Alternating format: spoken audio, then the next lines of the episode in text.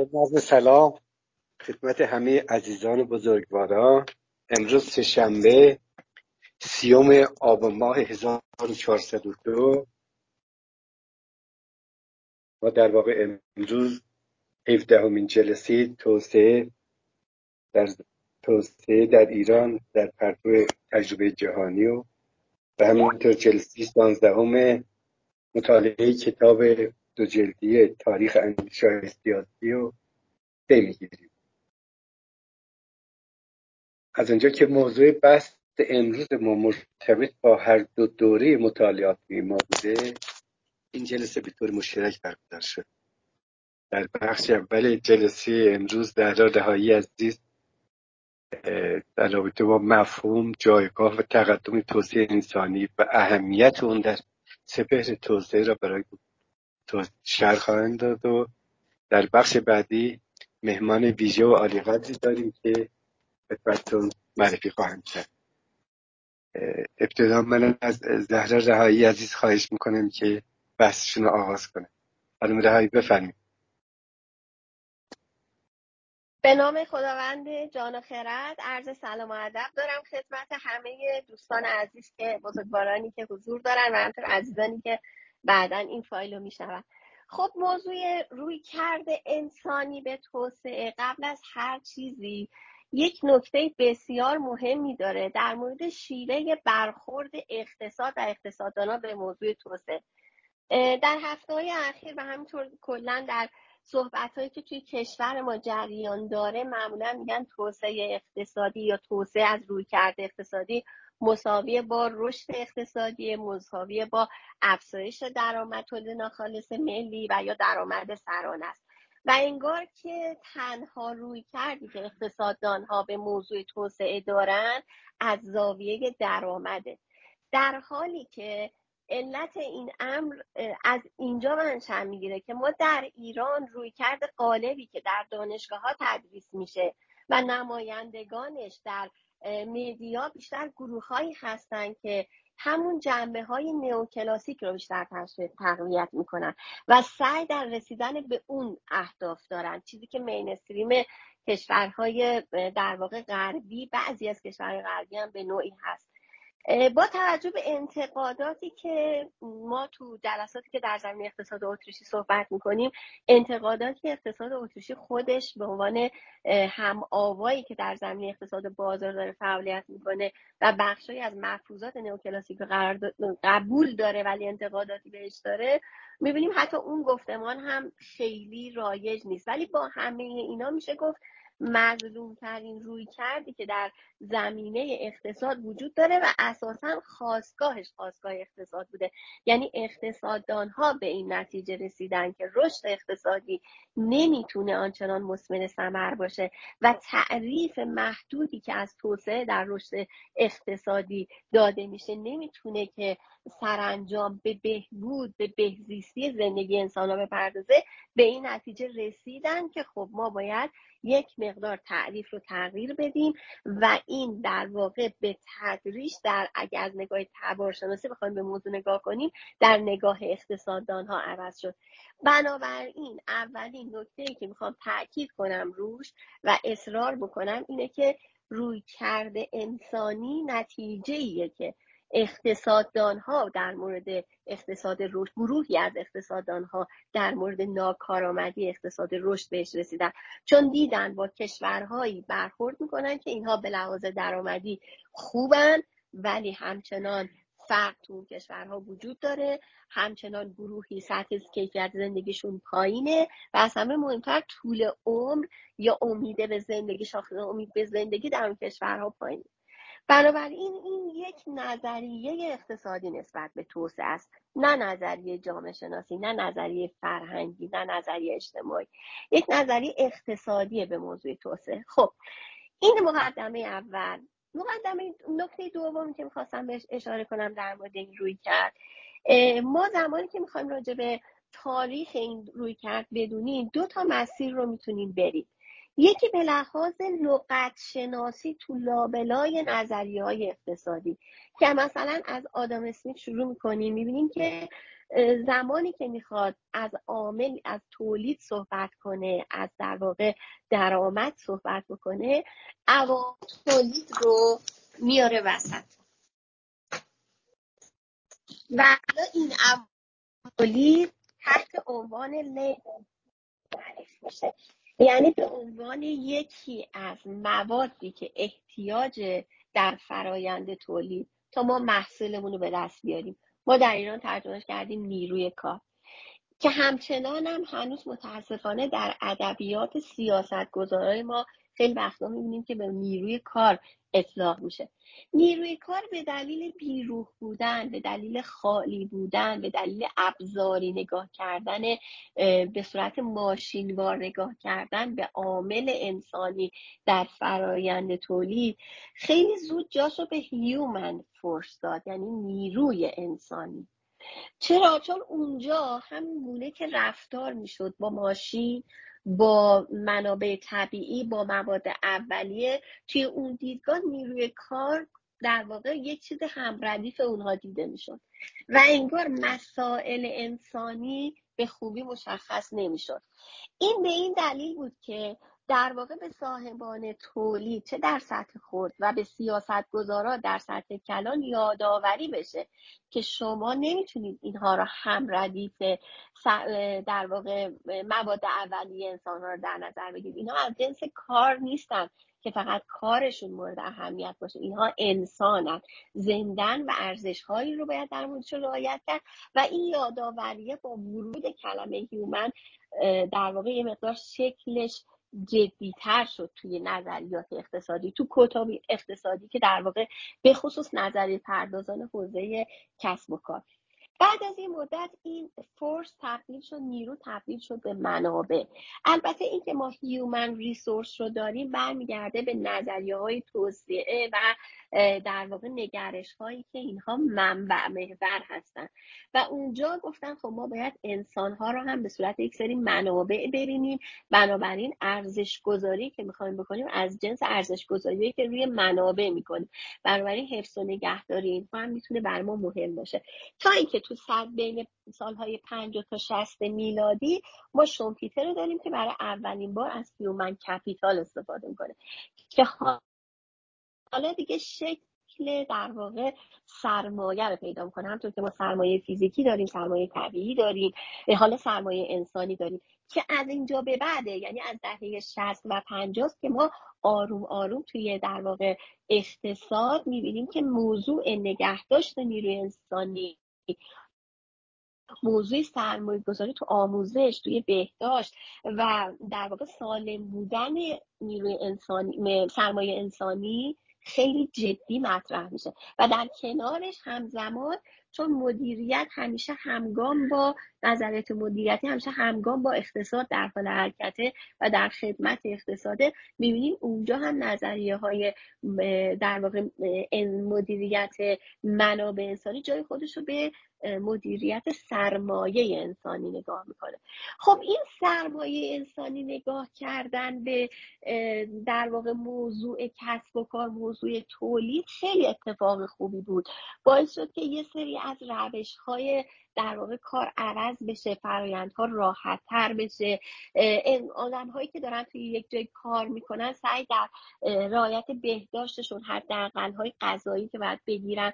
به این نکات توجه شد و در عرصه کلان هم اینجوری شد که همونطور که ما باید مثلا منابع طبیعیمون رو به فکرش باشیم که اینها در واقع خوب ازشون استفاده بشه و بشه با بالاترین بهره وری کار کرد. برای اینکه بتونیم انسانهایی هم داشته باشیم که تو روند تولید بتونن به درستی کار کنن و نگاه سرمایه داشته باشیم باید یه حداقلهایی رو در اختیار دیگران بذاریم. حداقل در زمینه آموزش در زمینه بهداشت خیلی خودش در زمینه در زمینه مسکن یعنی نیازهای فیزیکی مادی آدم ها خیلی در واقع مطرح شد و سرانجام از تو دلش دولت رفاه شکل گرفت. یعنی یه همچین پیشینه ای داشت.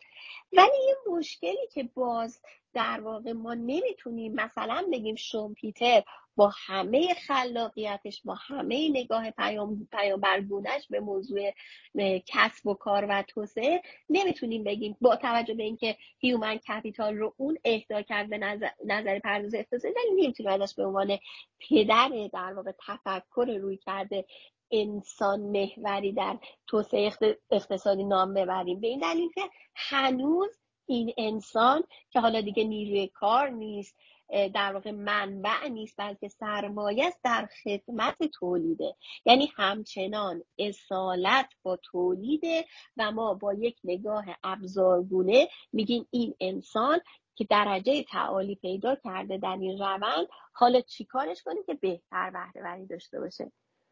بنابراین این نگاه تا اینجای قضیه هنوز ابزارگونه است. هنوز تبدیل نشده به یک روی کرده در واقع انسان شناسی. همینجا پس می‌تونیم یه نتیجه بگیریم. زمانی که ما از روی کرده انسانی در بحث توسعه حرف می‌زنیم یکی از جاهایی که این تغییر اتفاق میفته که انسان به عنوان ابزار از حالت ابزار در میاد و به هدف توسعه تبدیل میشه. و این اولین قدمیه که در واقع ما رو وارد می‌کنه به فضای توسعه روی کرده توسعه انسانی. حالا این در واقع چجوری این ادامه پیدا کرد و به اینجا رسید. یکی از جل... یعنی سازمان ملل متحد دائما جلسات مختلفی داشت برنامه های توسعه رو می نوشتن توش و سعی می‌کردن که به کشورهای مختلف در واقع دستورالعمل بدن. توی سالهای 1980 که حالا تو ایران هم ما تحت عنوان سیاست های تعدیم اینا رو داشتیم.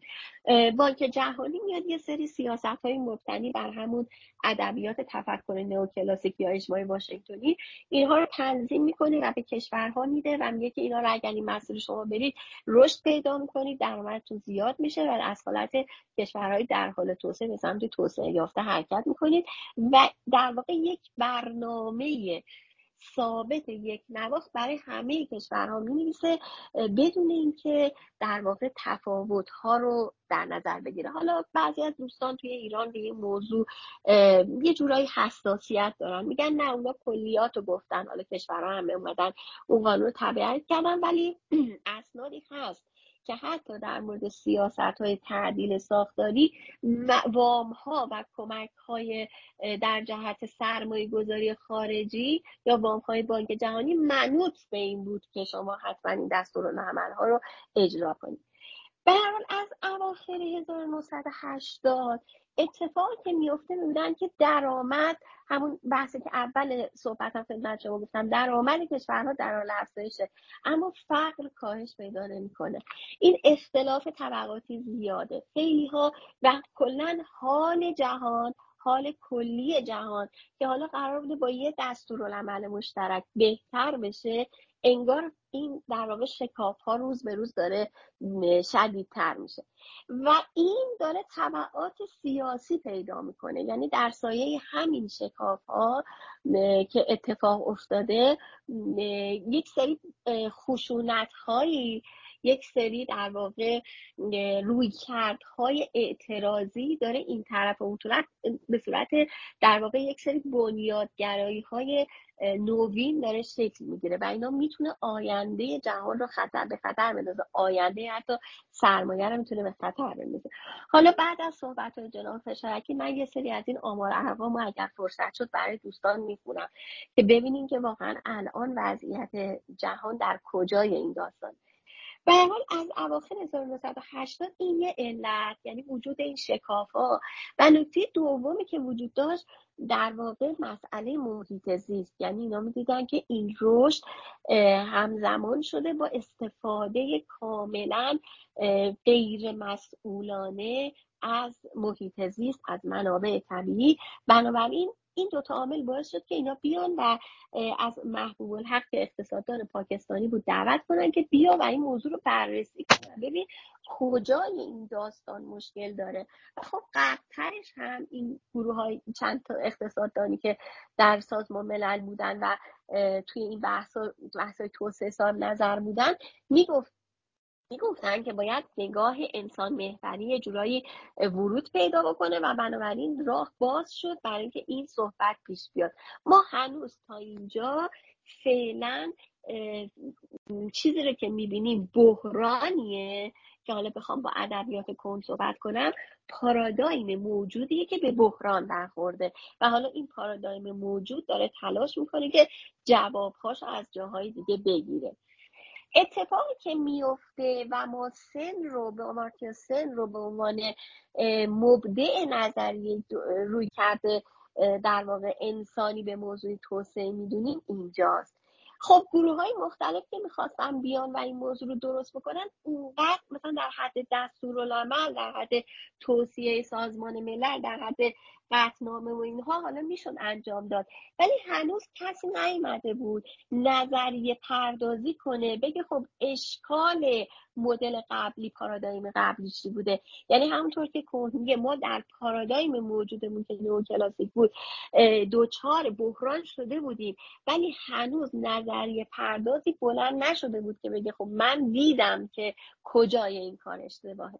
بنابراین اون مسیر همچنان به حرکت خودش با وجود این توصیه ها ادامه می‌داد حتی ما وقتی زمانی که داریم تاریخچه توسعه پایدار رو می‌بینیم.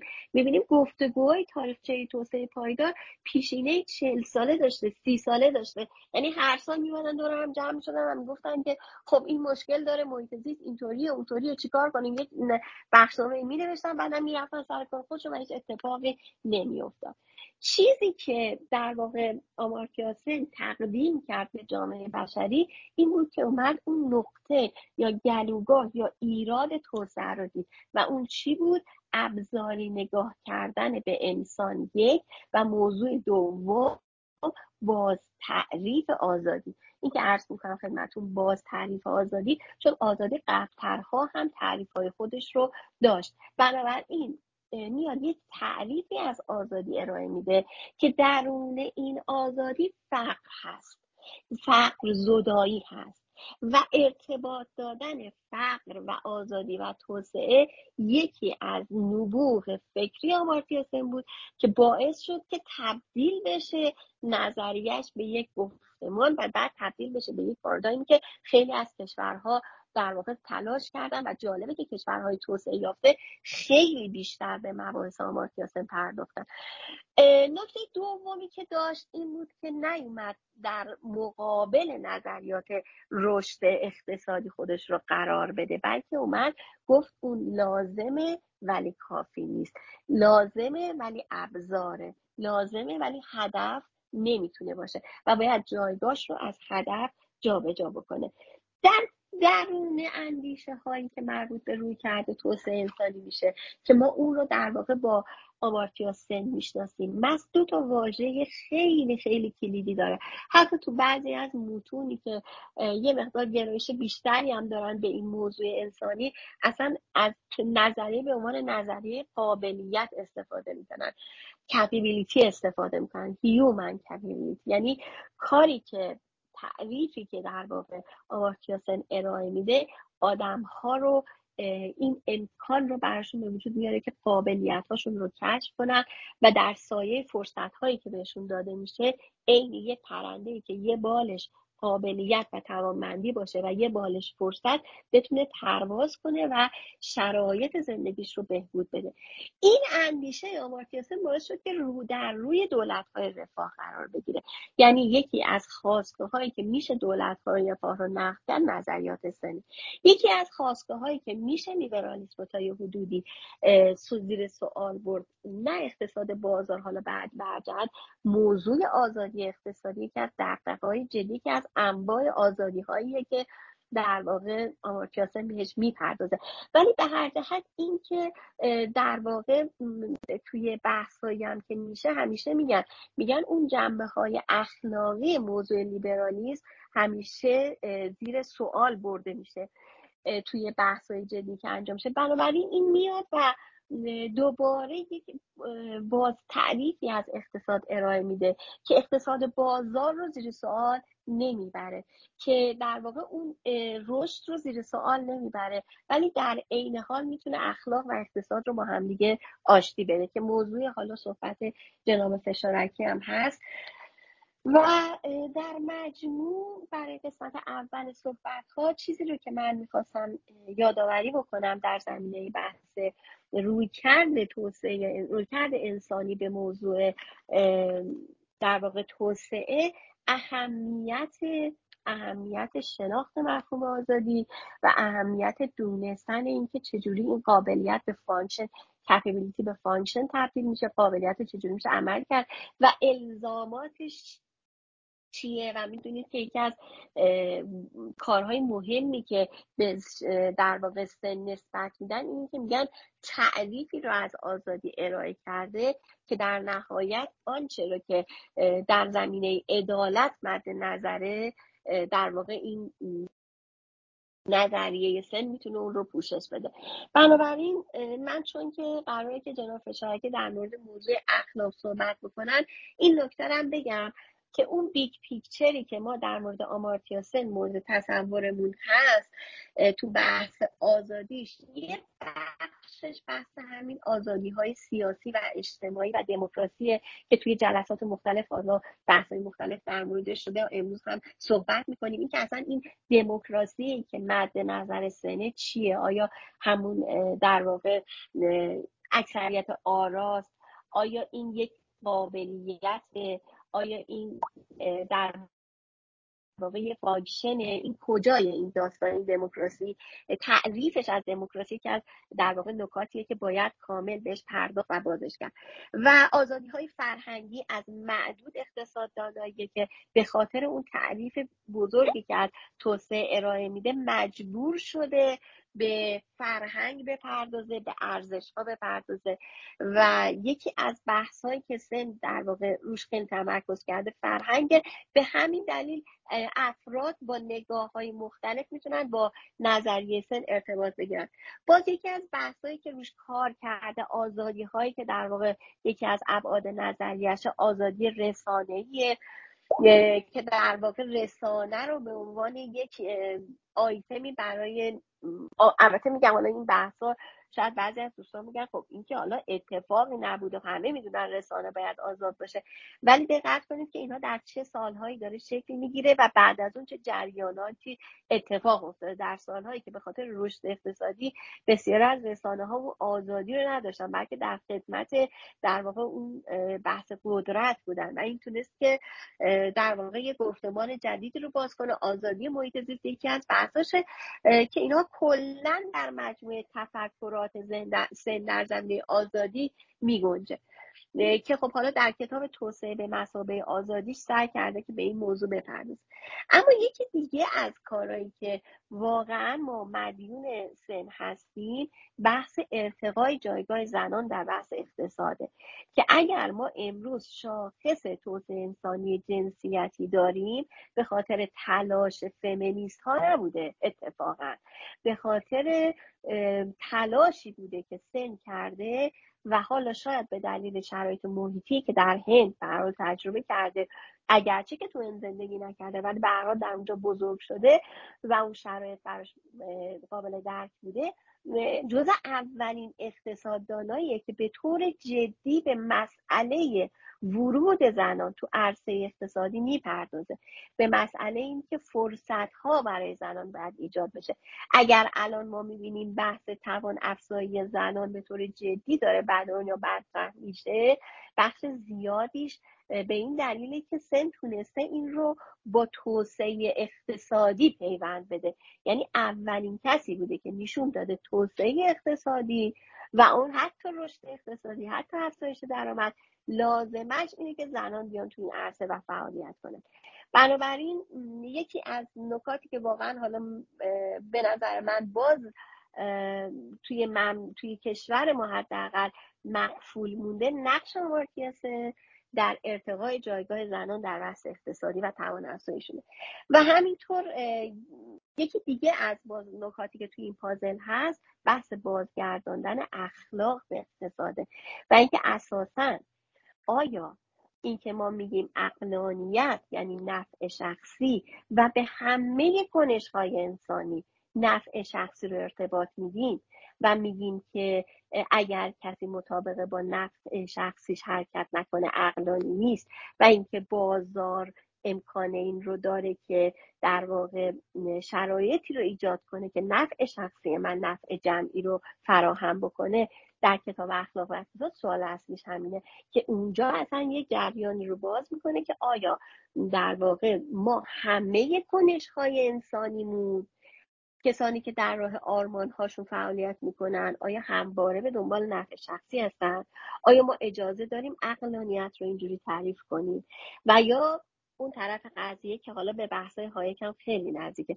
آیا ما می‌تونیم اقلانیت رو به گونه تعریف بکنیم که یک نظام سونگرانه ایجاد باشه یه برنامه‌ریزی متمرکز ایجاد بشه و در اون راست حرکت کنیم؟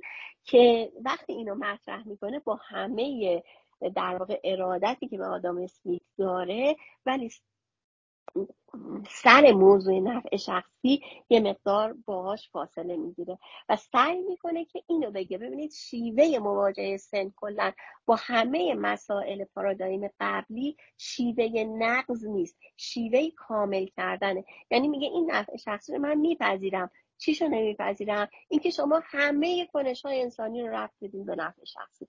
و اینجا رو زیر سوال می‌بره. من یه مقدار از صحبتامو می‌ذارم. بعد از اینکه صحبت جناب فشارکی رو شنیدیم انشاءالله توی پرسش و پاسخ بیشتر در این مورد صحبت می‌کنم. جناب فشارکی خواهش کنم که شما صحبتاتون بفرمایید. نمی‌دونم این اینطور که من صحبت می‌کنم الان صدا میاد. بله صدای شما خیلی خوبه. خیلی خوب. من هم سلام می‌کنم به دوستان و عرض می شود که اجازه بدید من یک کلیتی بگم. خیلی راحت در مورد چیز سن. سن می‌دونید که هندی بود بعد رفت انگلیس اونجا تحصیل کرد. استاد LSE شد. London School of Economy این مربوط میشه به حدود پنجاه سال پیش. بعد رفت آمریکا و اونجا با نهادهای بین المللی و نمی‌دونم همین چیزهایی که الان دارن تلاش می‌کنن که در چارچوبه سرمایهداری مشکلات جهان رو حل بکنن با اونها همکاری داشت. یک هدف اصلی سن داشت. حالا تا اونجایی که من می‌دونم. و این چیزایی که ترجمه کردم یا خوندم یا و اون مبارزه با فقر بود. فقر رو می‌خواست از بین یعنی می‌خواست کاری بکنه که برنامه ریزی در همین چارچوبه نظام سرمایه داری بشه و در این چارچوبه این دو میلیارد نمی‌دونم چند میلیارد آدمی که زیر خط فقرن اینو از این وضعیت نجات پیدا کنن. برای این کار طبعا بایستی آدم فقر رو بشناسه. بدون این چیه؟ اون کتابی که من تحت عنوان آزادی و برابری ترجمه کردم عنوان اصلیش بازبینی فقره. این عنوان فرعیشه که آزادی و برابری. و جاهای دیگه هم همینطور. حالا من جمله در همین کتاب اخلاق و اقتصاد که چیز اصلیش هست درباره اخلاق و اقتصاد. در این هم اشاره به این مسئله داره و میگه که چرا این مسائل رخ داد. خب حالا من وارد بحث این کتاب میشم. عرض شود به حضورتون که جمله ای را نقل می‌کنه از دانته از دوزخ دانته. که نوشته ای کسی که به اینجا وارد میشه خیرخواهیت را فراموش این ورود به دوزخ سرمایه داری و اقتصاد معاصر را می‌خواد یعنی در زمان خودش یعنی زمان خودش دهه 90 1994 این کتاب چاپ شده.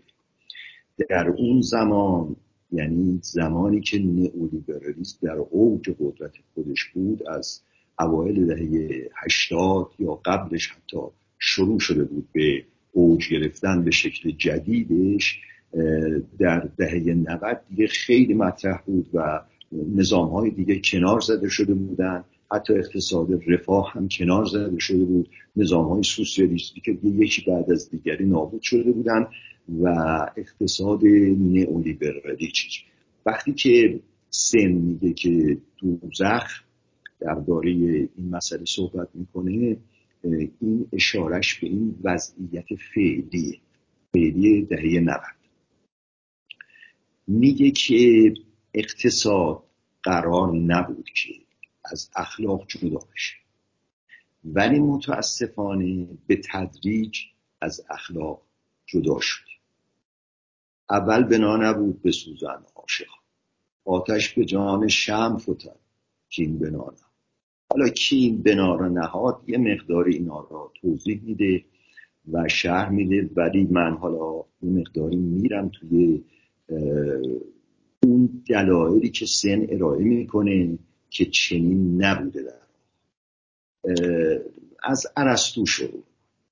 عرستو نظرش این بود که من عین جمله عرستو می‌خونم. میگه زندگی زندگی مبتنی بر ثروت اندوزی به جبر بر ما تحمیل شده است. و بدیهی است که ثروت آن سعادتی نیست که ما در جستجوی آن هستیم بلکه صرفا وسیله است مفید برای رسیدن به چیزی دیگر. بنابراین پول وسیله است.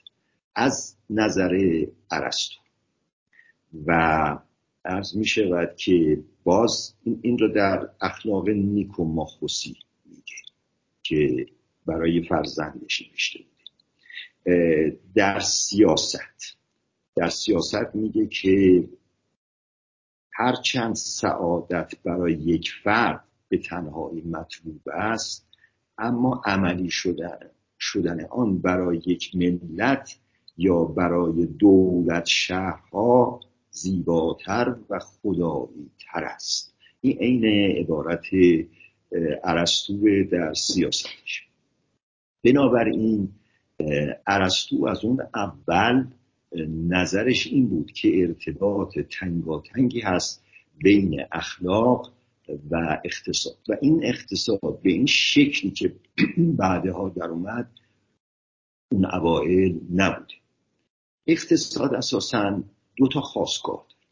یکی خواستگاه اخلاقی داره یکی خواستگاه مهندسی من بازگو می‌کنم حرفای سن با خواستگاه مهندسیش همین اداره امور نمی‌دونم بازار و غیر و کنیم که چگونه سرمایه گذاری بکنیم به چه صورت عمل بکنیم. ولی یک خواستگاه اخلاقی هم. خواستگاه اخلاقیش در ذات انسان. انسان برخلافی که حالا ممکنه بعضی ها نظر نظرشون باشه سن نظرش اینه که انسان ذاتا اخلاقی است. انسان موجودی نیست که ذاتا خودخواه باشه.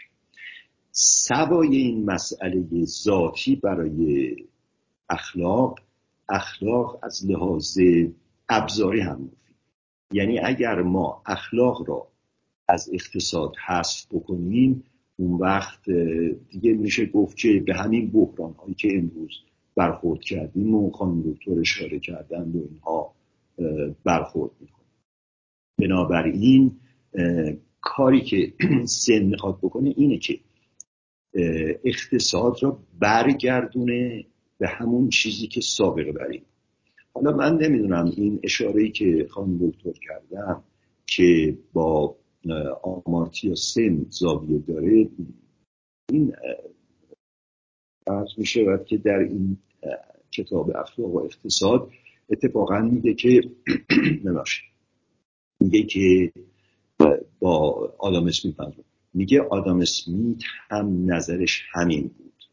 آدم اسمیت در دپارتمانی که تدریس می‌کرد توی اسکاتلند اسم دپارتمان بود دپارتمان اخلاق و اقتصاد اونجا تدریس می‌کرد. یعنی اون زمان حتی تا زمان آدم اسمیت و حتی تا بعد اخلاق و اقتصاد از هم جدا نبودند و با هم بودند.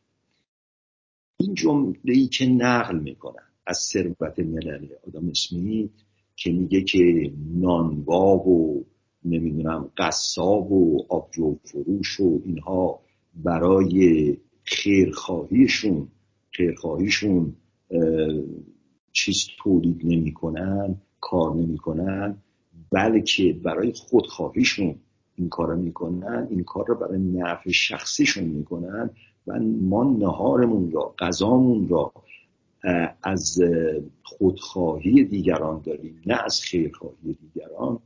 میگه این بد تعبیر شد. حالا به دو معنی میگه بد تعبیر شد. معنی اولش اینه که میگه که آدم اسمیت منظورش این بود که تقسیم کار رو نشون معنی دومش این بود که میگه یکی از علل این مسئله خودخواهی. یعنی در واقع ما نمی‌تونیم بگیم که تمام انسان ها فقط و فقط دیگرخواه هستن اخلاقی به معنای اینکه دیگران رو می‌خوام. نه خودخواه هم هستن اما دیگرخواه هم هستن این دیگرخواهشون که همون اخلاقه یعنی توجه به دیگری این فراموش شده از از اقتصاد از کدوم اقتصاد؟ از همین اقتصادی که در زمان آمارتیا سن ببخشید. بله به هر حال. چند جمله نقل می‌کنه از آدم اسمیت که حرفاش را تایید می‌کنه. من این چند جمله را از می‌شود که از کتاب آدم اسمیت می‌خونم. البته از همین چیز می‌خونم از همین کتاب اخلاق و اقتصاد می‌خونم که نقل قول کرده از آدم اسمیت.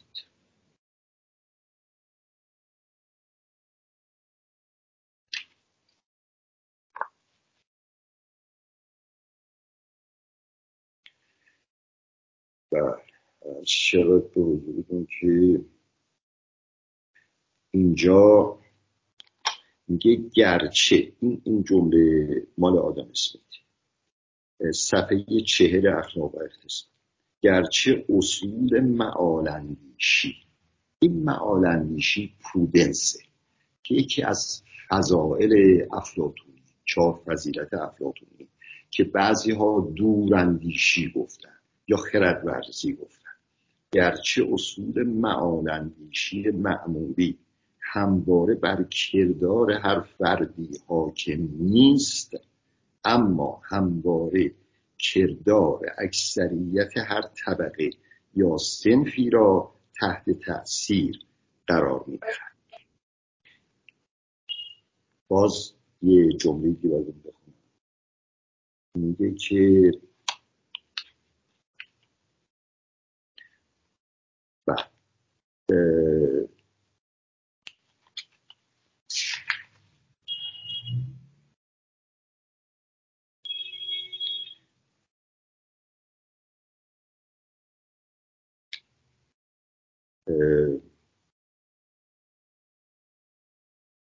رواقیون معتقد بودند که انسان نباید خود را همچون چیزی جدا و مجزا از جمع بلکه به مسابه شهروندی متعلق به آن یعنی عضو از کشور پهناور طبیعت بداند. این مال آدم اسمیت نه مال آرتیست و باید در تمام اوقات آماده فدا کردن منافع حقیر خود در برابر منافع این جامعه بزرگ باشد. گرچه معالندیشی از حد اکثر کردن نفع شخصی فراتر می رود این حد اکثر کردن نفع شخصی همون چیزیست که اقتصاد جدید به دنبالش یعنی به دنبال اینن که نفع خودشون رو بیشتر بکنن. سودشون رو بیشتر بکنن.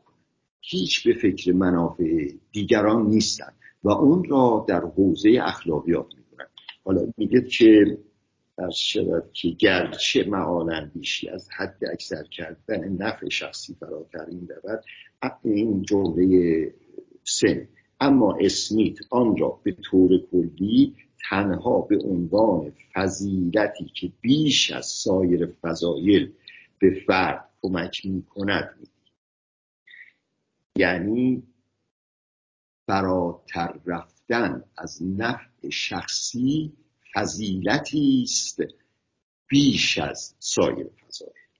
حتی بیش از خود توجه به نفع شخصی در حالی که انسانیت عدالت سخاوت و روح جمعی صفاتی هستند که برای دیگران بیشترین فایده را دارند. میگه حتی از اینها هم ارزش این مسئله بیشتره.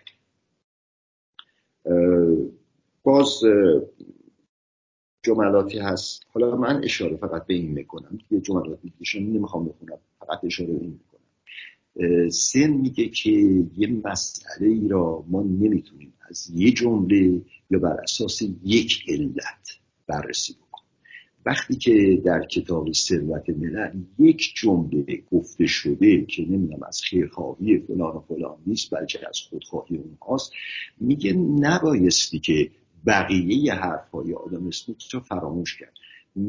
میگه برای برای انسان ها دلایل مختلف هست. در رفتار و کردار انسان ها دلایل مختلف وجود داره. فقط یک دلیل وجود نداره. و باز این را مستند می‌کنه به حرفی از خود خود آدم است. که اپیکور نیز با احاله تمام فضیلت های مختلف به این یک نوع رفتار به آن سمتی گرایش پیدا کرد که در طبیعت افراد در طبیعت همه افراد موجود است. اما بویژه فلاسفه پیش زمینه مستعدی برای پروراندن آن دارند و گمان هم می‌برند که به این صورت نبوغ خود را نشان می‌دهند. این گرایش همان میل به توضیح همه پدیده ها با بهره جستن از حد اقل اصول ممکن است. پدیده ها را نمیشه به خصوص در علوم اجتماعی با یک پدیده با یک جمله با یک اصل چیز کرد تبیین کرد و توضیح داد. باز اجازه بدید برای اینکه این روشنتر بشه و بگم که آمارتیا سن معتقد بوده که لیبرالیزم هم توجه زیادی در آغاز به منافع مردم داشته به اخلاق داشته باز جمله دیگه نقل اما در این جمله است که از از آدم اسمیت اما در کشوری که بودجه اختصاص یافته جهت ارتزاق کارگر به نحوی محسوس تحلیل می رود مثل حالا همینطور داره تحلیل وضع به گونه دیگری است. هر سال تقاضا برای خدمتکار و کارگر در تمام طبقات مختلف به مشاغل پایینتر از سال پیش است. از آن جایی که افراد زیادی که در طبقات بالاتر تربیت شده قادر به یافتن شغلی در حرفه خود نیستند به ناچار به جستجوی آن در پایین ترین سطح روی می آورند و اگر در این سطح نیز کاری بیابند خوشحال خواهند شد. حال در پایین ترین طبقه که نه تنها از کارگران خود آن طبقه بلکه از سرریز کارگران تمام طبقات دیگر نیز مملو است رقابت جهت استخدام آنقدر زیاد است که باعث تقلیل دستمزدهای کار تا حد بخور و نمیر کارگران می شود بسیاری قادر نخواهند حتی با پذیرش این شرایط سخت کاری پیدا کنند. در نتیجه با یا گرسنگی می‌کشند و یا تن به گدایی می‌دهند و یا اینکه مرتکب بدترین فجایع می‌شوند. تنگ دستی قحطی و مرگومیر بلا فاصله و مرگومیر مرگومیر بلا فاصله آن طبقه را فرا خواهد و از آن پس به سایر طبقات بالاتر نیز سرایت خواهد بنابراین اون دیدی که لیبرال ها لیبرال های معاصر حالا میگن اینها از کجا این مسئله شروع شد و این حرفا رو زدن. اون دیدی که اینها از آدام اسمیت دارن یعنی از لیبرال های اولیه دارن که انسان های پیشروی بودن اون دید اشتباهه و می بایستی اون دید اصلاح بشه. و اما اینکه چگونه شد که اساسا اخلاق حذف شد. از کجا سرچشمه می‌گیره؟ این مسئله از حوزه یا حلقه وین شد. حلقه وین یک گروهی بودن. وان میزیز که یکی از نئولیبرال های اولیه بود جزو اینها بود. کارناپ یکی از فیزیکدان ها بود جزو اینها بود. افرادی هم بودن. اینها دهه سی در وین گرد هم اومده بودن. و حرف اساسشون البته راجع به اقتصاد حرف اساسشون راجع به فلسفه.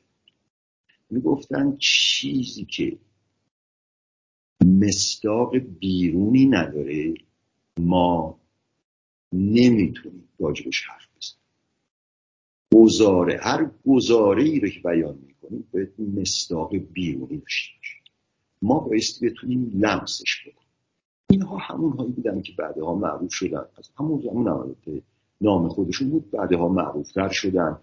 به به پوزیتیویست های منطقی. این پوزیتیویست های منطقی نظرشون این که تمام گزاره های اخلاقی nonsensical ه یا مهمل یا بیمعنی یعنی اینها هیچ مصداق بیرونی نداره عشق مثلا نظر اونها این بود که مهمل هیچ چیز بیرونی نداره. و حتی در فیزیک هم بعضی از چیزها رو می‌گفتن این اینها مهملن چون مصداق بیرونی نداره. بنابراین این افکار البته در اروپای قاره مطرح شد. ایر رفت رفت بیان و این افکار رو ورد انگلیس و مطرح کرد و بعد در آمریکا هم این افکار مطرح شد و به هر حال اخلاق از اون زمان به تدریج از حوزه فلسفه و همینطور اقتصاد حذف شد. خیلی ضعیف شد.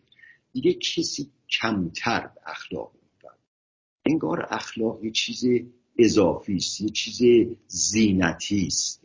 یه چیزی است مال مذاهب بوده. مذاهبم که در اون زمان لاقل دیگه داشتن از بین می‌رفتن تا بعدها که دو مرتبه به نحو دیگری احیا شدن.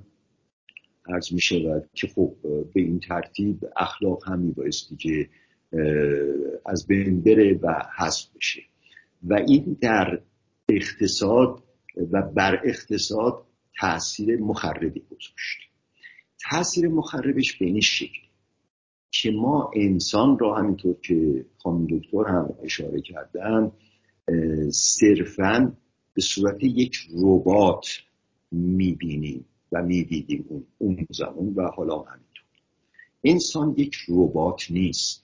انسان یک موجود فرهنگی روانشناسی عرض به حضورون تربیتی یک موجود زنده است.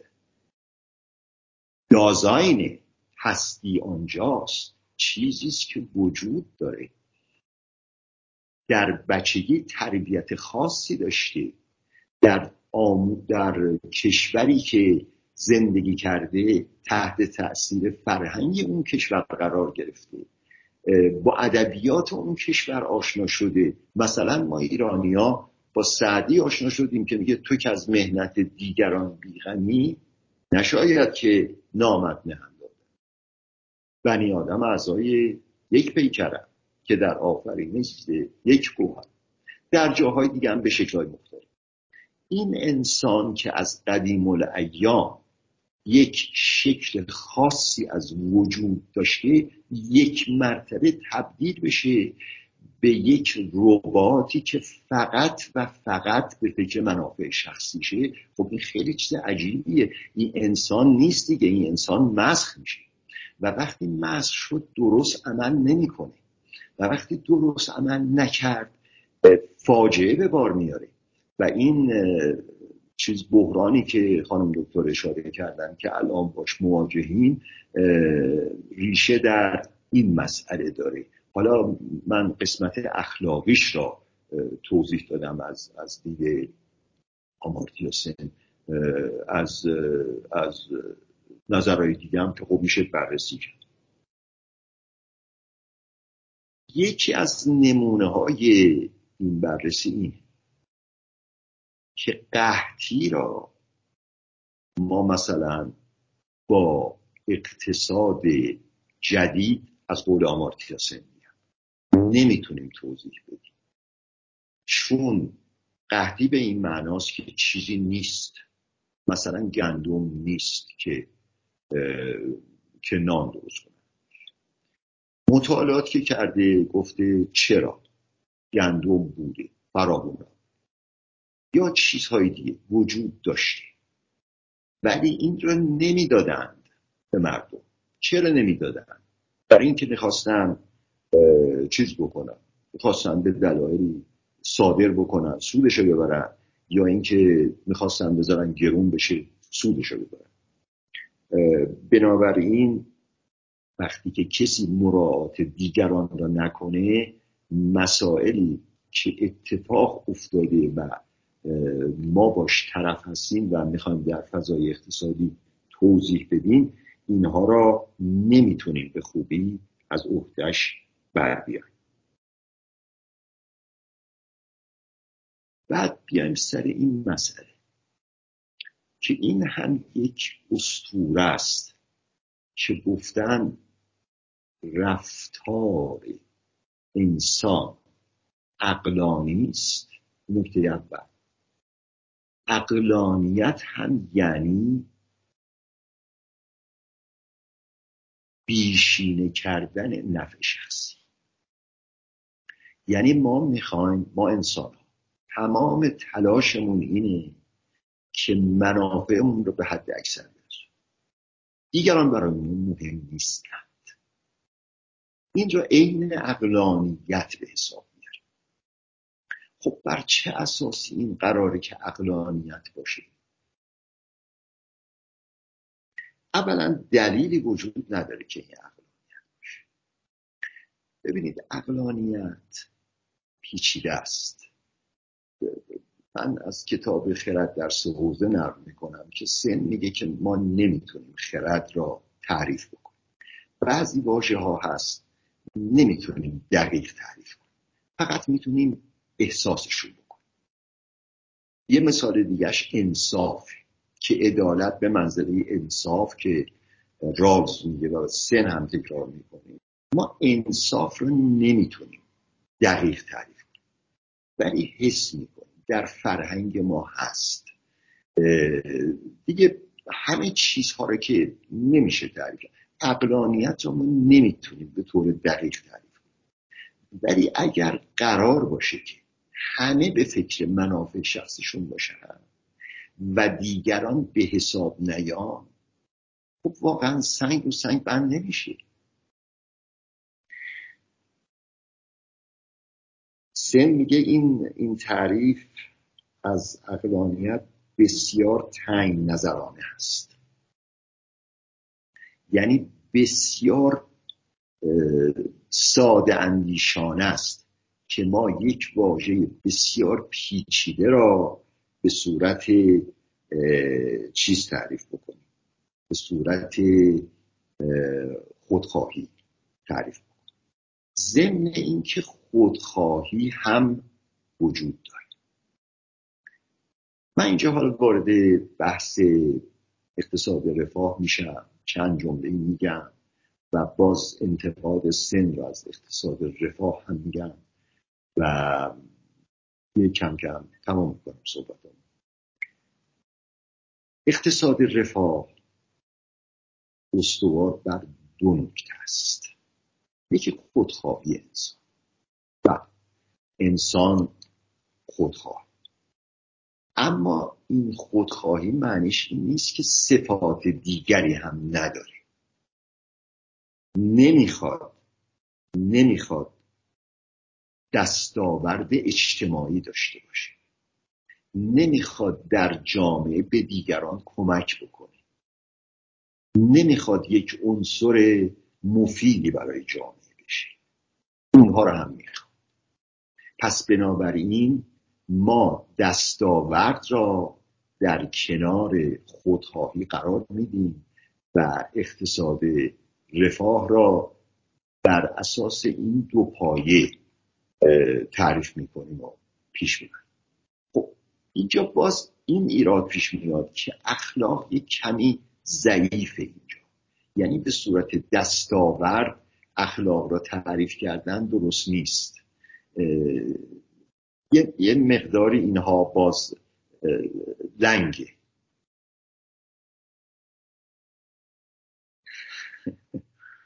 از شود به حضورون که من اینجا برای اینکه این مسائل را قاطی نکنم یادداشت کردم بعضیاشا و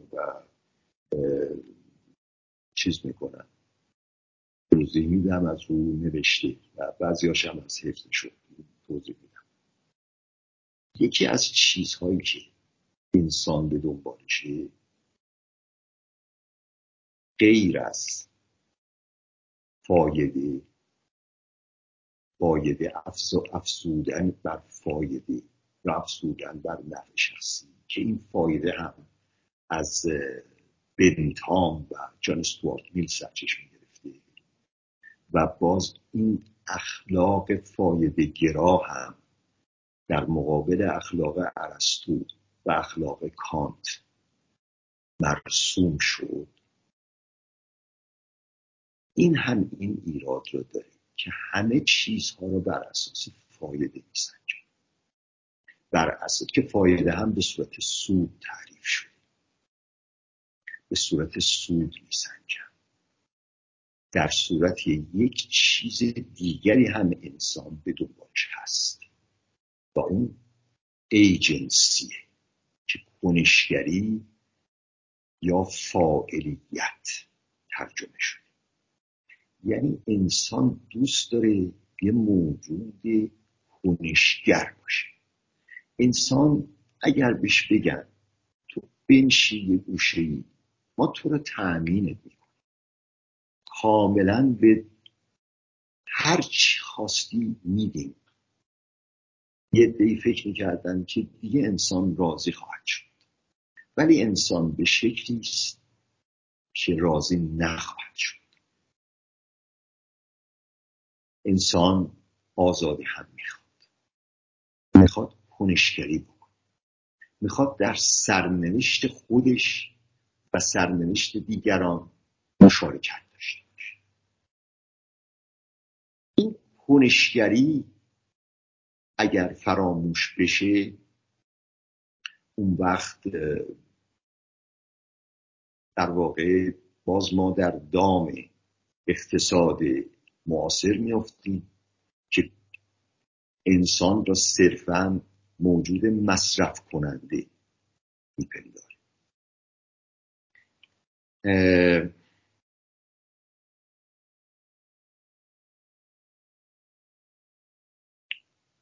خب اجازه بدید که من صحبتم همینجا تموم بکنم و بذارم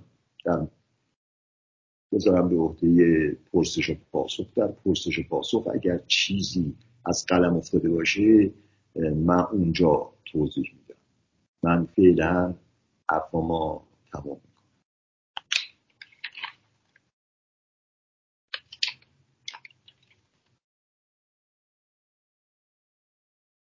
صدای من خیلی سپاسگزارم. بله. خیلی خیلی سپاسگزارم از شما. ممنون. من توضیح ارز کنم خدمت دوستان. من نخواستم دیگه فرمایشات خانم زهرایی رهایی قطع کنم. ابتدایی برنامه ارز کردم که مهمان ویژه‌ای داریم خدمتتون معرفی می‌کنم.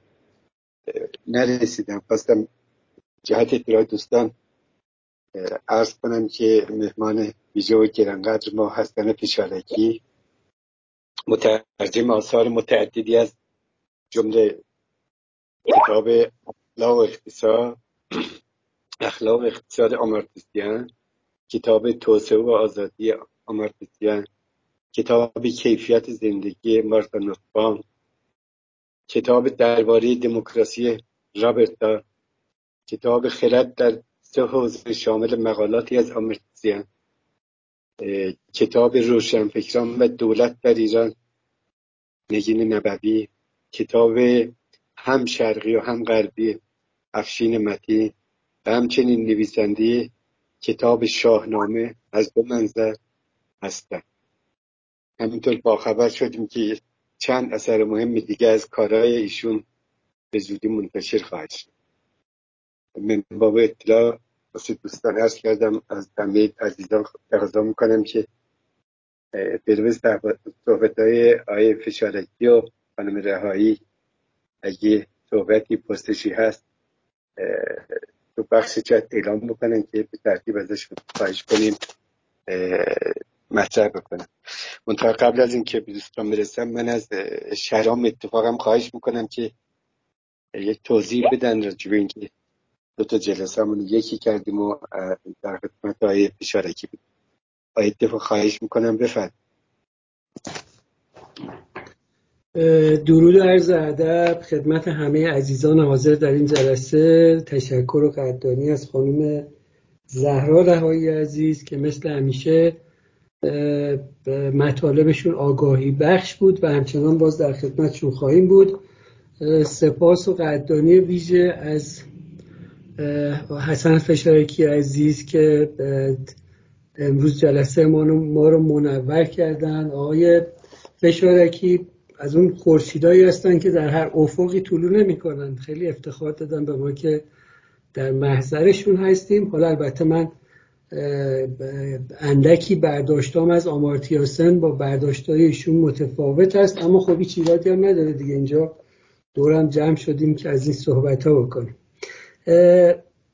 همونطور که می‌دونید ما در واقع از یک سود یه دوره مطالعاتی در حوزه توسعه داریم و از یک سوی دیگه یه دوره مطالعاتی در مورد تاریخ اندیشه سیاسی داریم با محوریت کتاب تاریخ اندیشه سیاسی قرن بیستم حسین بشیریه و الان در جلد دوم اون کتاب تاریخ اندیشه سیاسی هستیم.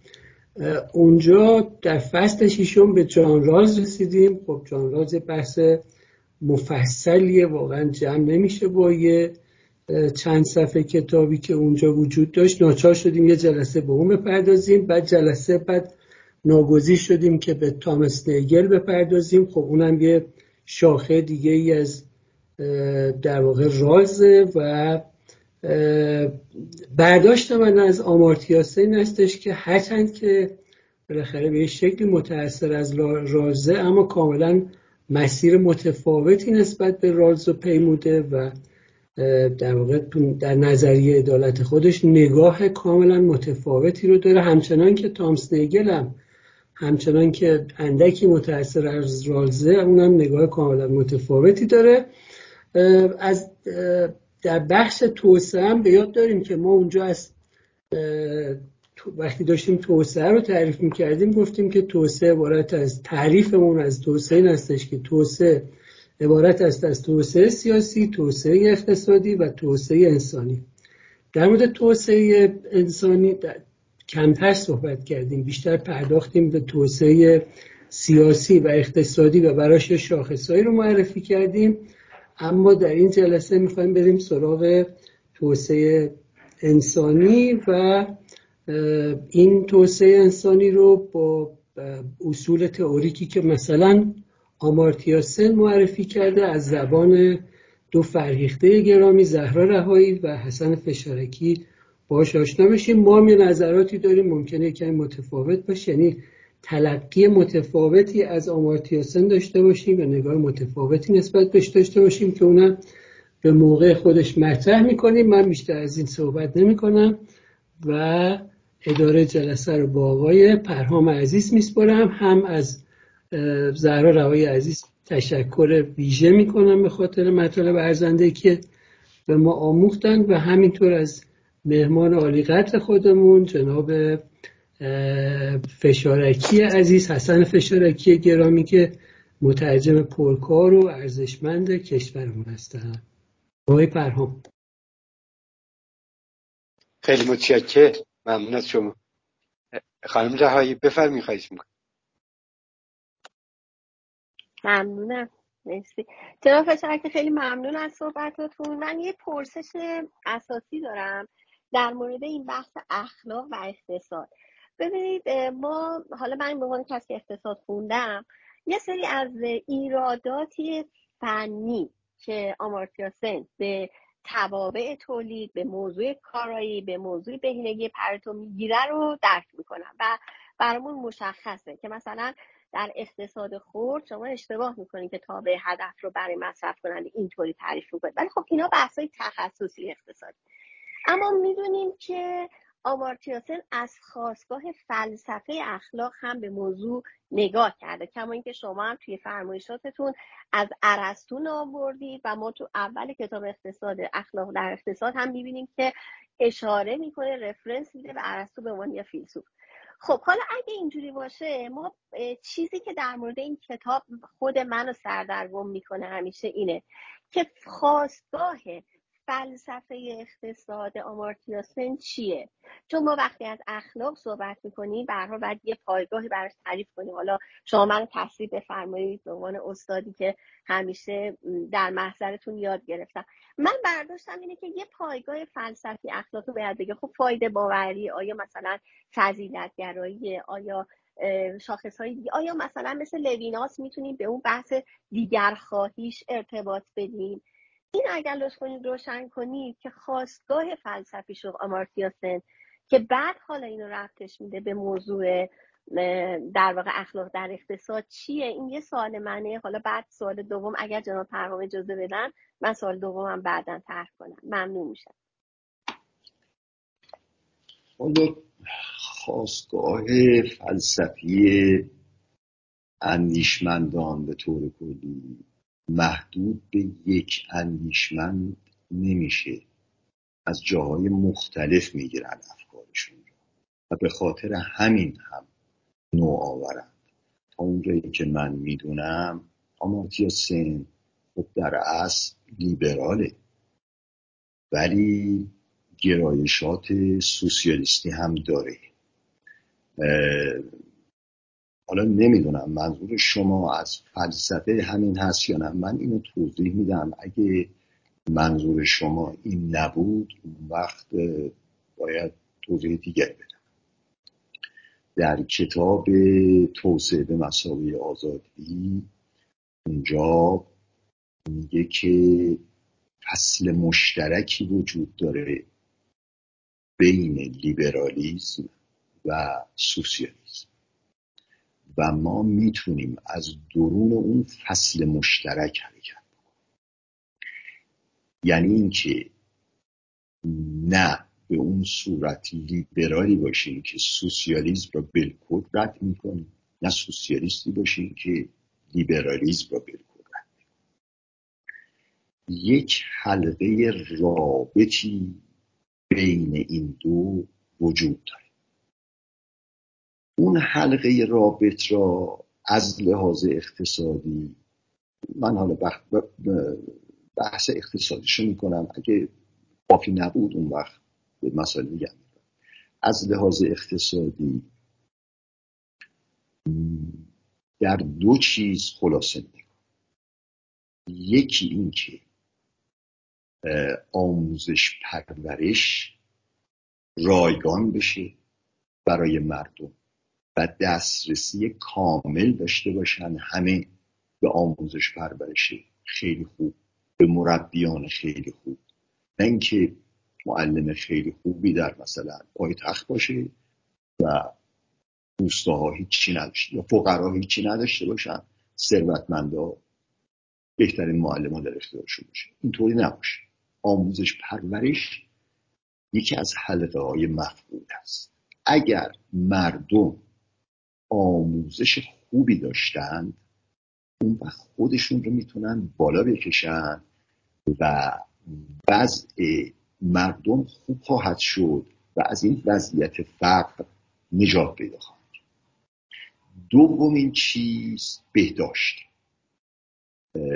از لحاظ بهداشت هم اگر مردم وضع مناسبی پیدا کردن می‌تونن به داد خودشون برسن و مشکلات را حل بکنن و نابرابری ها را از بین ببرن. و اینها موجب میشه که توانمندی انسان ها بیشتر و بیشتر بشه. من اشاره بکنم به کیفیت زندگی که کیفیت زندگی را آمارتیا سن و مارتا نوسبام با هم ویرایش کردن. مقالات این هر دو هست اونجا ولی مقالات بسیاری افرادی دیگه هم در اون کتاب هست. چون آن دکتر گفتن که یه مقداری راجع به این کتاب هم توضیح بده. من ببخشید توی پرانتز این کتاب رو توضیح میدم و بعد میرم سراغ بحث. این کتاب در, دو در چهار فصل در اصل. فصل اول و دومش رو من ترجمه کردم و تحت عنوان کیفیت زندگی منتشر شد. فصل سوم و چهارمش رو ترجمه نکرد فصل سومش راجع به فمینیزم که شما اشاره کردید که آمارتیا سن در مورد فمینیسم هم در مورد آزادی زنان هم حرفایی داره. اون فصل من ترجمه نکردم. شاید به علتی که شاید چاپ نمی‌شد یا هرچی فصل چهارم داره که کاری نداریم به اون. ولی فصل اول و دومش مقاله هایی هست از افراد مختلف. فصل اولش راجع به فلسفه اقتصاد و همین حرفایی بود که ما الان یه اشارهایی کردیم. فصل دومش راجعی هست به خود فلسفه. فلسفه از اقتصاد و اخلاق جدا شده بوده. اینها می‌خواستن ببینن این فلسفه چگونه می‌تونه دو مرتبه وصل بشه به اخلاق و به اقتصاد. این فلسفه شامل فلسفه علم هم میشه شامل بسیاری چیزهای دیگه هم میشه. اندیشمندان متعددی در این کتاب مقاله دارن. کتاب بسیار مفصلی است و اگر دوستان خواستن اون را بخونند و اینها متوجه خواهند شد که شکل کار هم به این صورتی که یک اندیشمند حرفش رو مطرح می‌کنه و بعد یه نفر نقد می‌کنه و بعد یه نفر دیگه نقد اون رو نقد می‌کنه و بعد اندیشمند دیگری میاد نظر دیگری میده و به همین شیوه و این شیوه ما به این با این شیوه می‌تونیم تا اونجایی که ممکنه به حقیقت برسیم. حقیقت به این صورت نیست. که خیلی راحت در اختیار ما قرار بگیره. حقیقت رو بایستی آروم آروم به سمتش حرکت بکنیم. به اصطلاح اتوبان نیست. یه جاده خاکیه بعضی وقت اشتباه میره تئوری هایی که امروز به نظر میاد تئوری های صحیحی هستن. این تئوری ها ممکنه فردا معلوم بشه که اشتباه. علم که امروز یک نوع قداستی پیدا کرده در نزد روشنفکرها این علم فقط و فقط جنبه ابزاریش مهمه. چون خودش هر لحظه ممکنه عوض بشه. این تئوری های علمی هر لحظه عوض میشه. اینها همه ابزارن برای زندگی. بنابراین نمی‌دونم. حالا من پاسخی که دادم اگر شما یه فیلسوف می‌خواستید نام ببرم من نمی‌دونم یه فیلسوف کیه نام ببرم. ارسطوش خودش نام برده کانت رو هم در جاهای دیگه نام برده آدام اسمیت رو هم جای دیگه نام برده. از مارکس کمتر نام می‌بره ولی در آثارش میشه دید چیزهایی. به نظر من طبیعی هم هست. که یک اندیشمندی به وسعت جهان بینی آمارتیا سن خودش را محدود به یک اندیشه خاص نکرده باشه. بله.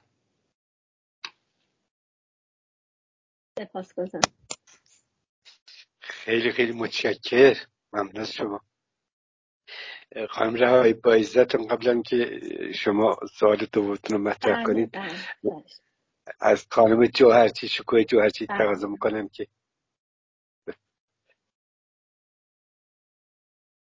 خانم جوهرچی بفرمایید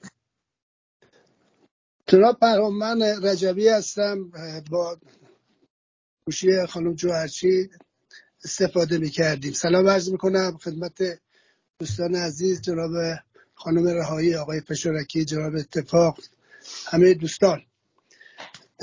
خیلی ممنون از مباحثی که فرمودید. من حالا مطالبی ارز می‌کنم در قالبش سوالاتی هست.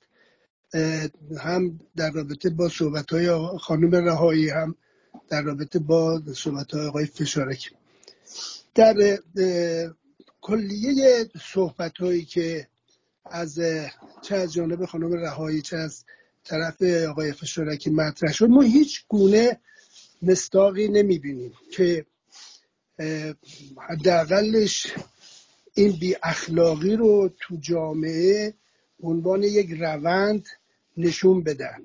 وقتی صحبت از این میشه که براش مبدع تاریخی قرار میدن مثل حلقه وین ما باید این بی اخلاقی و روندش رو ببینیم توی جوامع دموکراتیک. به خصوص توی جوامع غیر دموکراتیک معمولا به سبب اینکه دموکراسی نیست استبداد هست خود به خود یک جور بی اخلاقی وجود داره. ما اونجا فکر می‌کنم نباید دنبال اخلاقیات اونجا بگردیم. اونجا بحث حاکمیت های توتالیتر هست قرون هست. و اگر صحبت از پیگیری اخلاق هست در واقع در بین جوامعی که به اصطلاح یه جوری مدرنیته رد کردن و یه جوری توش دموکراسی دارن. من این جای خالی این مستاقا رو دوست داشتم مثلا در اروپا ببینم در امریکا ببینم که اینجوری که روندهایی که وجود داشته چیا بوده؟ این مطلبی یه خانم رهایی توی صحبتاشون اگر من اشتباه نکنم یه جا اشاره کردن که رشد اقتصادی باعث شکاف شده و این باعث شده یک سری خشونت ها ایجاد بشه. که من من بازم دوست دارم خانم رهایی توضیح بدن که این باز مصداقش کجاست؟ ما تو کدوم کشور سراغ داریم که با شاهد رشد اقتصادی باشیم و سطح عمومی سطح رفاه عمومی بالا نره؟ ما شاهد شکاف طبقاتی خواهیم بود به لحاظ اینکه تمام مردمان با هم یکی نیستن و استعدادشون فرق می‌کنه. به تب توی جامعه باز اگر فرصت های مساوی هم وجود داشته باشه باز یه به لحاظ همون مجموعه ژنتیکشون ژنتیکشون بعد مجموعه استعداداتشون اینا خود به خود فاصله می‌گیرن از هم دیگه و اون اختلافات ایجاد میشه. اینو می‌خواستم خانم رهایی هم توضیح بدن. بعد در مورد آمارتیا سنم اگر چند نکته هم که من خدمتتون ارز کنم. شاید پاسخ خانم رهایی هم باشه که میگن خواستگاه فلسفی آمارتیاسن چیه. من فکر می‌کنم بحث آمارتیاسن موضوع اصلیش آزادی و عدالت و این یه جوری به پیوند سوسیالیسم و لیبرالیسم هم مطرح نیست اینجا. در واقع وقتی آمارتیاسن شاخص, شاخص های توسعه رو مطرح می‌کنه میگه توسعه به مفهوم آزادی از آزادی مالکیت صحبت می‌کنه از آزادی رقابت صحبت می‌کنه. از آزادی احساب سیاسی اجتماعات اتحادیه ها اگر به موضوع از بین بردن فرق نگاه می‌کنه فرق به عنوان تنگ دستی و محدودیت که در مقابلش آزادیه در واقع مطرح می‌کنه. بهداشت هم به همین که اگر فرق و بهداشت اینا باشه اینها از بین بره باش مبارزه بشه در واقع این مجموعه خودش باعث رشد و توسعه کشور میشه. در مورد زنان هم همینطور. من فکر می‌کنم که این بحث اخلاق حالا من اون کتاب رو متاسفانه نخوندم و فکر می‌کنم بحث های دوستان بیشتر حول یک سری نصایح بوده که مستاق نداره. خیلی ببخشید. خب، خیلی متشکر ممنون. ببخشید من اشتباهی خانم تو هر چی استفاده کردم. من از فشارکی خواهش می‌کنم. نظرش بله. بفرمیم تجربه بله عرض شود که من تعجب می‌کنم دوستمون چطور بی اخلاقی را در جوامع غربی نمی‌بینن این همه سلاحی که تولید میشه و صادر میشه و حتی سلاحهای شیمیایی که در جنگ ایران و عراق برای عراق فرستاده شد یا به جاهای دیگه این آیا مصداق بی اخلاقی نیست این ایلان ماسک وقتی که صریحا میگه من هیچ کاری به کار اخلاق ندارم این مصداق بی اخلاقی نیست. این اختلاف طبقاتی عظیمی که ایجاد شده واقعا در جامعه غربی.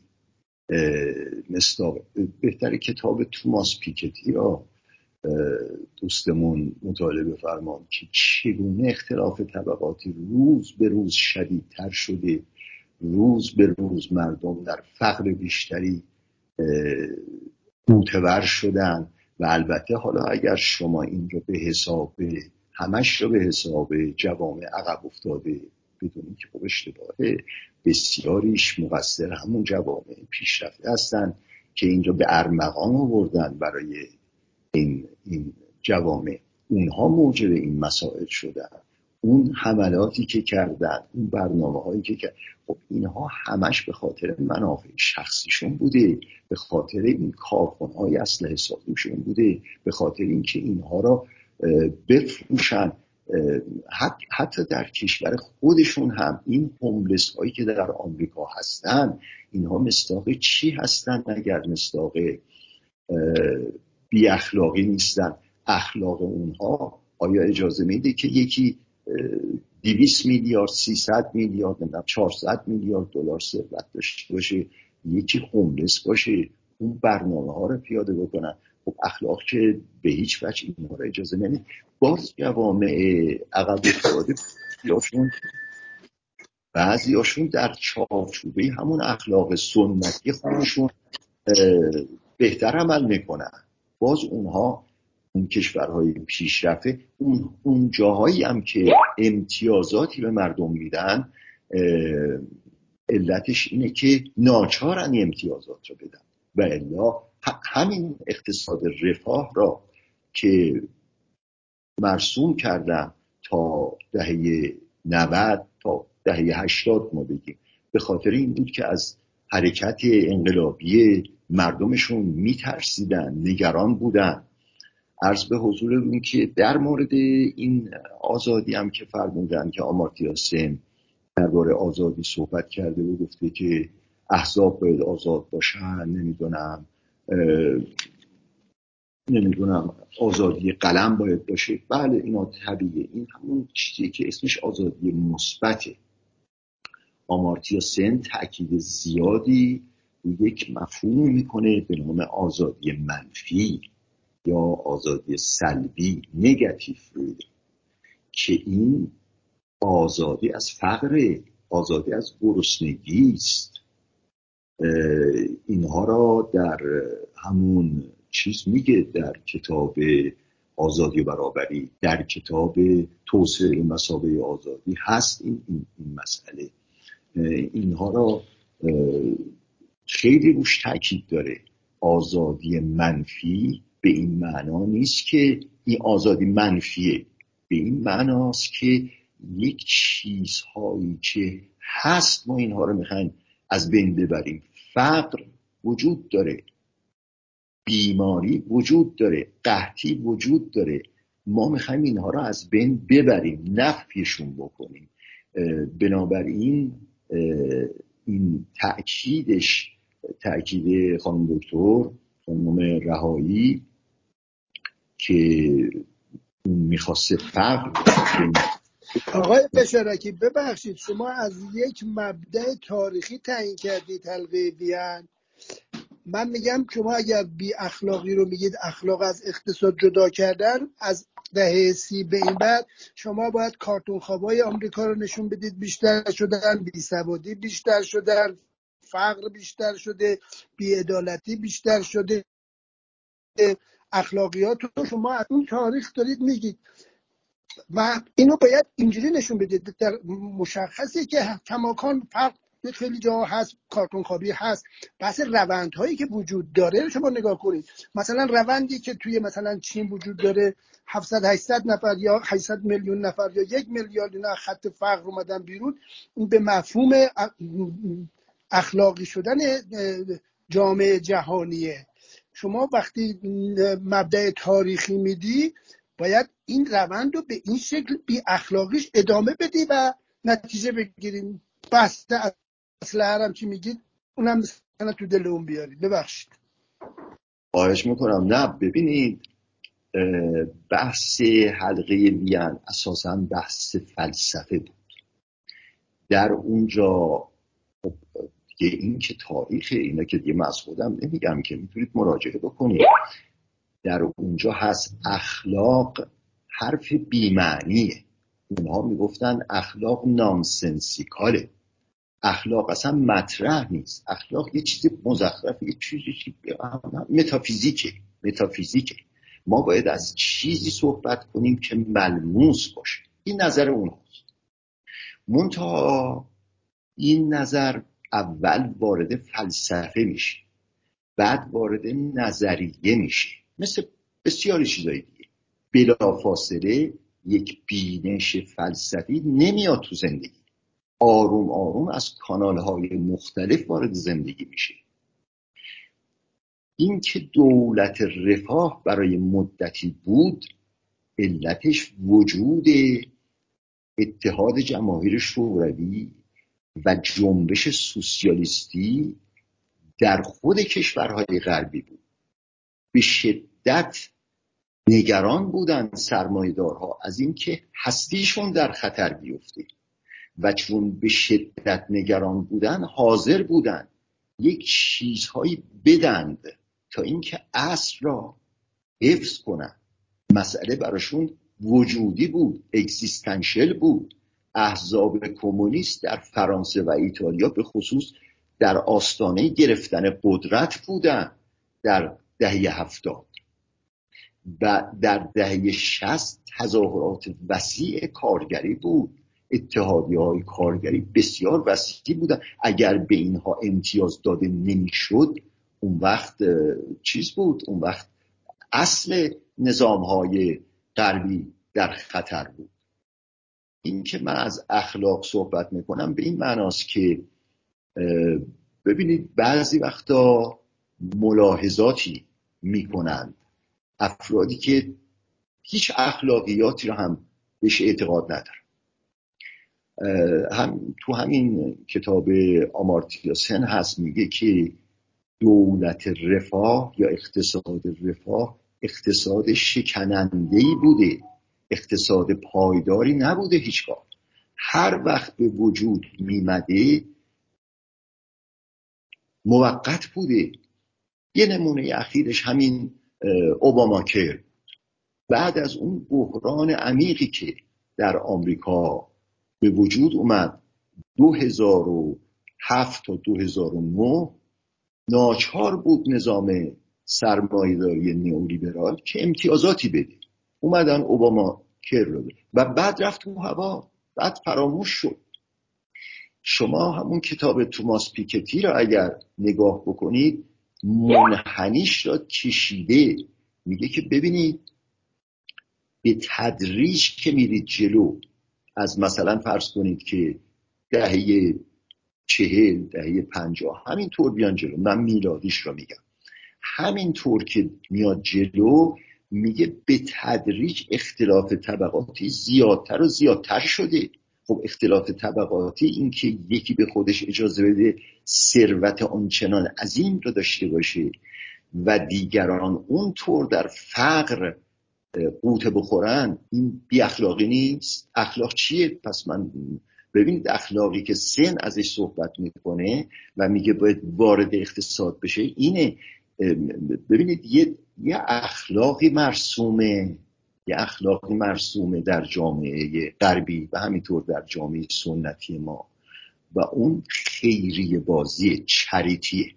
یعنی میرن تا می‌تونن قارت می‌کنن و بعد یه خیریه هم میدن. یه مثلا فرض کنید چرا مرغی هم به یکی در غرب هم همینطور. یه خیریه هم را میدن این اخلاق اخلاقی است که از بیرون اقتصاد وارد جامعه میشه نه از درون اقتصاد. آمارتیا سن میگه که اخلاق میبایستی از درون اقتصاد وارد بشه. شما این کتاب حالا من یه اشاراتی کردم. ولی می‌تونید خودتون مطالعه بفرمایید.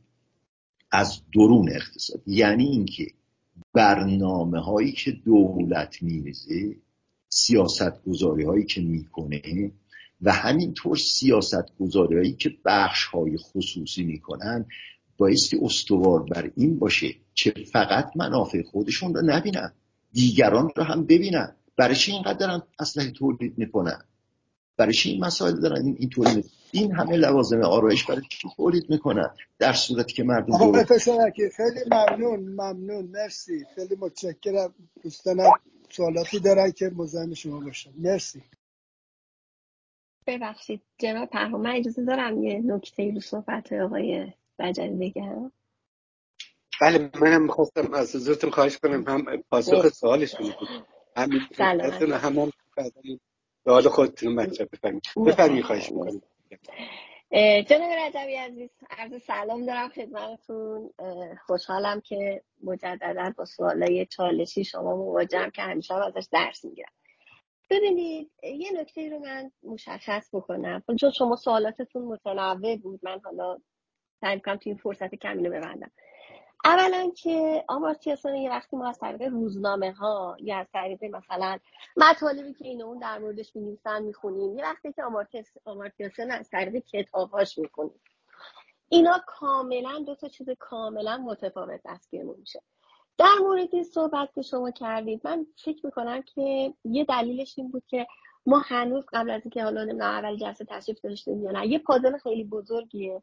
ما خیلی از بحثاشو مطرح نکردیم. من ولی یه تیکش رو بگم که در واقع تو صحبت شما باشه. خودش توی کتابش 7 ده مورد بیشتر تو توسعه آزادی که 15 مورد از مصادیری که رشد اقتصادی اتفاق افتاده. ولی مردم حالشون بهتر نشده طول عمرشون زیادتر نشده و از همه مهمتر توزیع درآمد. ببینید چیزی که دغدغه آمارتیا سنه دنبال این میگرده چی میشه که رشد اقتصادی جامعه میره بالا ولی شما هنوز فقیر دارید. این یه نکته. اینا نمی‌تونیم ما نادیده بگیریم. مثال هایی هست زیاد همین الان کشورهایی هستن که رشد اقتصادی بالایی دارن ولی شاخص جی دی پیشون شاخص مناسبی نیست. این یه نکته. که حالا می‌تونیم لیست کنیم همشون یکی یکی نام ببریم. اگر شما بخواید من با عدد و رقم شاخص جی دی پی خدمتتون میگم. ولی اینو ما نمی‌تونیم بپذیریم که الزامن اگر یک جامعه ای رشد اقتصادیش خوب بشه توزیع درآمد پیش میاد. چرا؟ هاریشمن یه مدلی داره میگه رشد نامتوازن. میگه بیا نگاه کن ببین تو کشورت فکر می‌کنم قبلا هم تو این کلاس این صحبت شده. کدوم قسمت مزیت داره؟ کدوم قسمت بهتر روش کار کنی؟ بیا رو قسمت سرمایه گذاری کن. مثلا تو ایران پتروشیمی. اینو ببر بالا. رشد اقتصادی که اتفاق افتاد این سرریز می‌کنه به همه می‌رسه. اصلا این این مدل ها دیگه الان جواب نمیده. یک به خاطر اینکه الزامن رشد اقتصادی فقر و توزیع درآمد رو از بین نمی‌بره به هر حال یا باید ما قبول بکنیم می‌تونیم بله می‌تونیم اینو بگیم. بگیم آقا اونا ارزه نداشتن این کارو بکنن. اگه کسی نتونست ارزه نداره. سن این جوابو نمیده. سن از دیدگاه تکاملی یا تطوری به اقتصاد نگاه نمی‌کنه.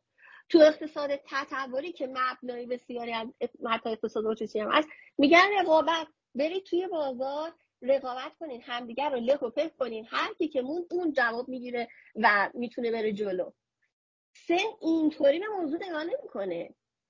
اگرم بحث رقابت رو میگه اگه بحث مالکیت خصوصی رو میگه قبلش یه پیشفرض خیلی مهم داره. میگه قابلیت رو باید ایجاد کرده باشی در آدم ها و فرصت رو هم ایجاد کرده باشی. یکی از اشتباهاتی که اتفاقا ما تو ایران می‌کنیم اینه که میگیم ما میجنگیم برای فرصت های برابر. سن میگه اگه فرصت برابر داشته باشی ولی قابلیت استفاده از اون فرصت نداشته باشی اصلا قدرت انتخاب نخواهی داشت.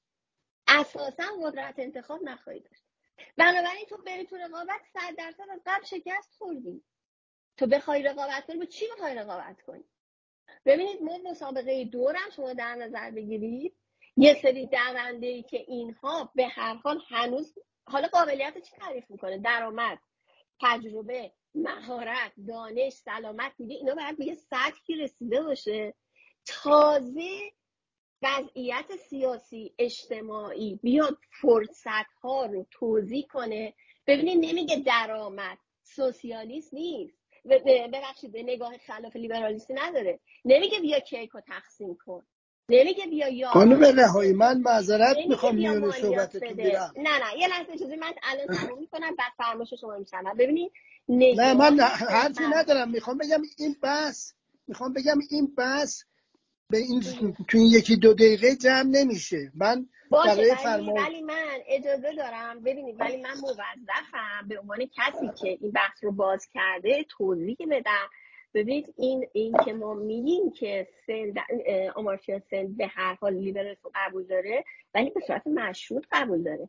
یعنی اصلا تمام دغدغه‌اش اینه که شما ببینید شما قابلیت رو ایجاد کردی و اون وقت فرصت ایجاد کردی. اگر این کار ایجاد کردی آره حالا برو بازار آزاد.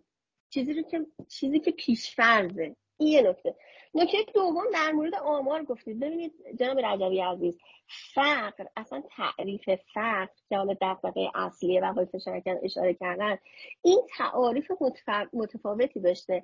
آخرین تعریفش که 2023 اومده میگن فقر چند بودی؟ خب؟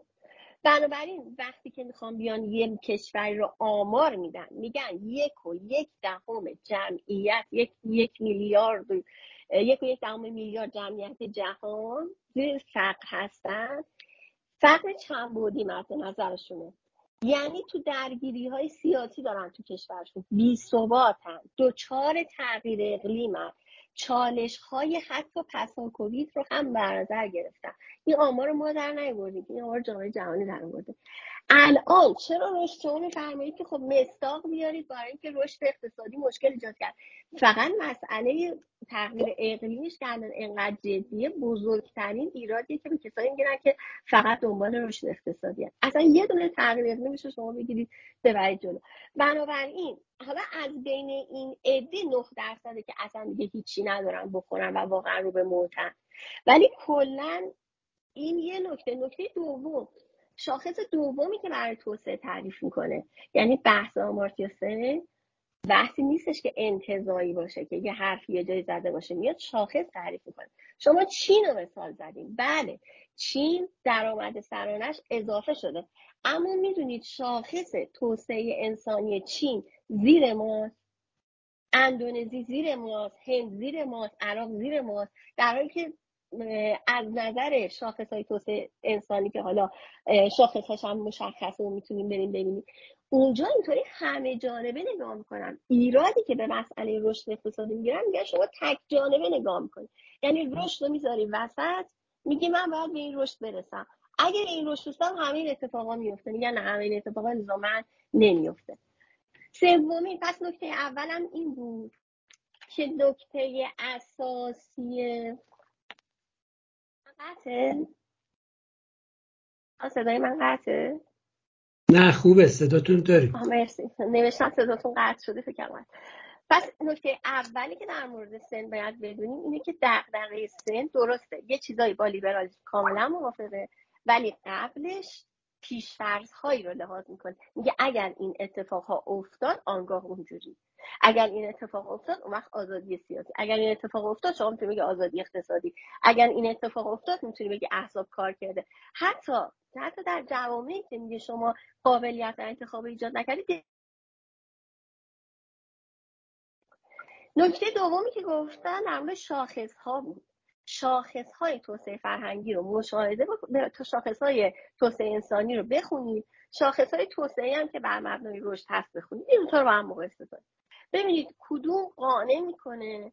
اگر توسعه انسانی قانع کرد اگر همه جانبه بود پس باید به اون استناد بکنیم به جای توسعه. و نکته سوم اشتباهیه که دو تا نظریه با هم قاطی میشن. نظریه سن نظریه قابلیت و function ش معمولا با نظریه نیازهای اساسی قاطی میشه. اینی که عرض می‌کنم خدمتتون تو شاید 99 درصد جلساتی که در حوزه آمارتیا سن بحث میشه این اشتباه میشه. اصلا مسئله ایشون رفع نیازهای اساسی نیست که اصلا ایشون نمیگن باید یه معیشت حداقلی به مردم بدیم بعد این هر کی می‌خواد بیاد بره به فقرا کمک بکنه بعد بیان کیک رو تقسیم کنیم خطیه مشمون اینطوری باشه که بیان مثل یه سرپرست مثل یه ولی برای مردم به اونا چیز بدیم. اصلا این اینها صحبت های روی کرده نیاز اساسیه که قبل از آمارتیا بوده. آمارتیا دقیقا در جهت خ... یعنی نمی‌تونم بگم خلاف چون دنباله اون سال کاملا متفاوته. اون میگه اساسا چیزی رو که شما باید مبنا قرار بدید این که انسان ها بابت شیوه زندگیشون چقدر آزادی دارن انتخاب کنن. حالا این آزادی چیزی نیستش که ما بگیم خب از فردا همه آزادن. این آزادی رو تو همون قابلیت به علاوه فرصت تعریف کنه وقتی می‌خواد فقر رو تعریف کنه میگه من نمیگم فقری نیست که تو چیزی بخوری میگم فقر اینه که تو قابلیت نداری. اینا خیلی با هم متفاوت. وقتی میاد راجع به بحث در واقع استراتژی صحبت می‌کنه استراتژی رو به معنای قدرت دادن به آدم صحبت می‌کنه. من اجازه بده اینجا یه تجربه عملی بگم تجربه که کاملا لمس کردم. ما دوره خانم ابتکار به ما گفتن یه دوره مشترک می‌خوایم بذاریم در خصوص توان افزایی زنان سرپرست خانوار اندونزی و ایران. خب من قرار بود از طرف ایران مطرح کنم و اندونزی هم قرار بود صحبت شروع بکنم کاری که من کردم که قبل از اینکه ایران رو بخونم چون ایران تقریبا می‌دونستم چه گفتم بذارم اندونزی چیکار کرده جلو اونا کم نیاد. وقتی آمارتیا سن میخوندم متوجه شدم که فرق ما با اونا چیه. ما از ابتدای انقلاب تو تمام اولین قانون اساسی به این طرف تو تمام برنامه های توسعه زنان سرپرست خانوار هستن. اما روی کرده ما بهشون چی بود؟ روی کرده نیاز اساسی بود. ما خودمون رو متولی زنان سرپرست خانوار می‌دونستیم و فقرشون رو می‌خواستیم در واقع به دچار فقر نشن یا اگه فقر دارن با سیاست ها اونا رو احیا کنیم و هنوز هم که هنوز موفق نیستیم. چرا؟ چون هنوز نگاهمون از روی کرد نیاز اساسی خودمون متولی می‌دونیم. اما اندونزی چی کار کرد؟ اندونزی یه انجیوی شروع کرد به کار. و حالا داستاناش خیلی زیاده اونا رو نمیگم. رو میگم ببینید کجا رو گذاشت. رو جایی گذاشت که زن سرپرست خانوار در انتخابات ریاست جمهوری بتونه توانایی اظهار نظر داشته باشه. و الان زمانی که موقع انتخابات یکی از کسای گروه هایی که تعیین می‌کنن کی رئیس جمهور بشه کی نماینده بشه زنان این زنان سرپرست خانوار شد. و اینا گفتن. مطالبه گری که بحث در واقع به دست آوردن قدرته برای به دست آوردن حق انتخاب برای به دست آوردن حق آزادی اونجا یعنی ما توانمند شدیم. اونجا یعنی اینکه ما فقر رو از بین بریم ببینید تعریف فقر رو کجا گذاشتن این میشه که ما شعار تغییر فقر ما, ما هم مثل سن میگیم ما می‌خوایم فقر رو از بین ببریم. اما تعریف خانم رهایی با این صحبت ها کسی چیزی مرزی نداره با شما. این صحبت های شما ببین اینا صحبت من, من نیست البته صحبت های سن من می‌دونم ببین بحث ببین من با شما من معذرت بله. می‌خوام تو صحبتتون بیام. من از آقای پرهام پوزش می‌خوام دو جمله میگم قطع می‌کنم. ببین اولا شما فرمودید که از روزنامه نگیرید این کتاب توسعه به مفهوم آزادی ما قبل از کرونا توی این کتاب جلسه تو کتاب خودمون خوندم. آره.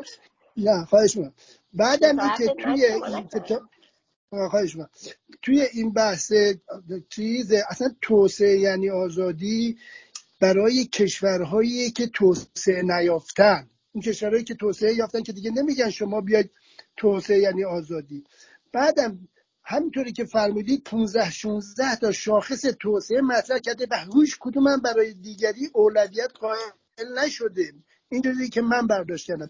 یعنی شما تو هر شاخصی دست به توسعه بزنی توسعه هست. چه تو مسائل مبارزه با فقر چه با اقتصاد چه در رابطه با ثبات چه در رابطه با بهداشت حقوق زنان و به خصوص تو جوامع توسعه نیافته ما شاهد عدم توسعه یک بخش نسبت به یک بخش دیگه هستیم. این چیزا رو ما توی جوامع اگه به طور مشخصش بخوایم بهش توجه کنیم. ولی بحث آمارتیاسن بحث اینه که ما این شاخص ها رو داریم و اگر آزادی به مفهوم آزادی رو توی همه این شاخص ها همونجوری هم که تو شما هم فرمودید منم قبلا عرض کردم رعایت بشه این کشور مسیر توسعه پیدا می‌کنه ببخشید. خواهش می‌کنم.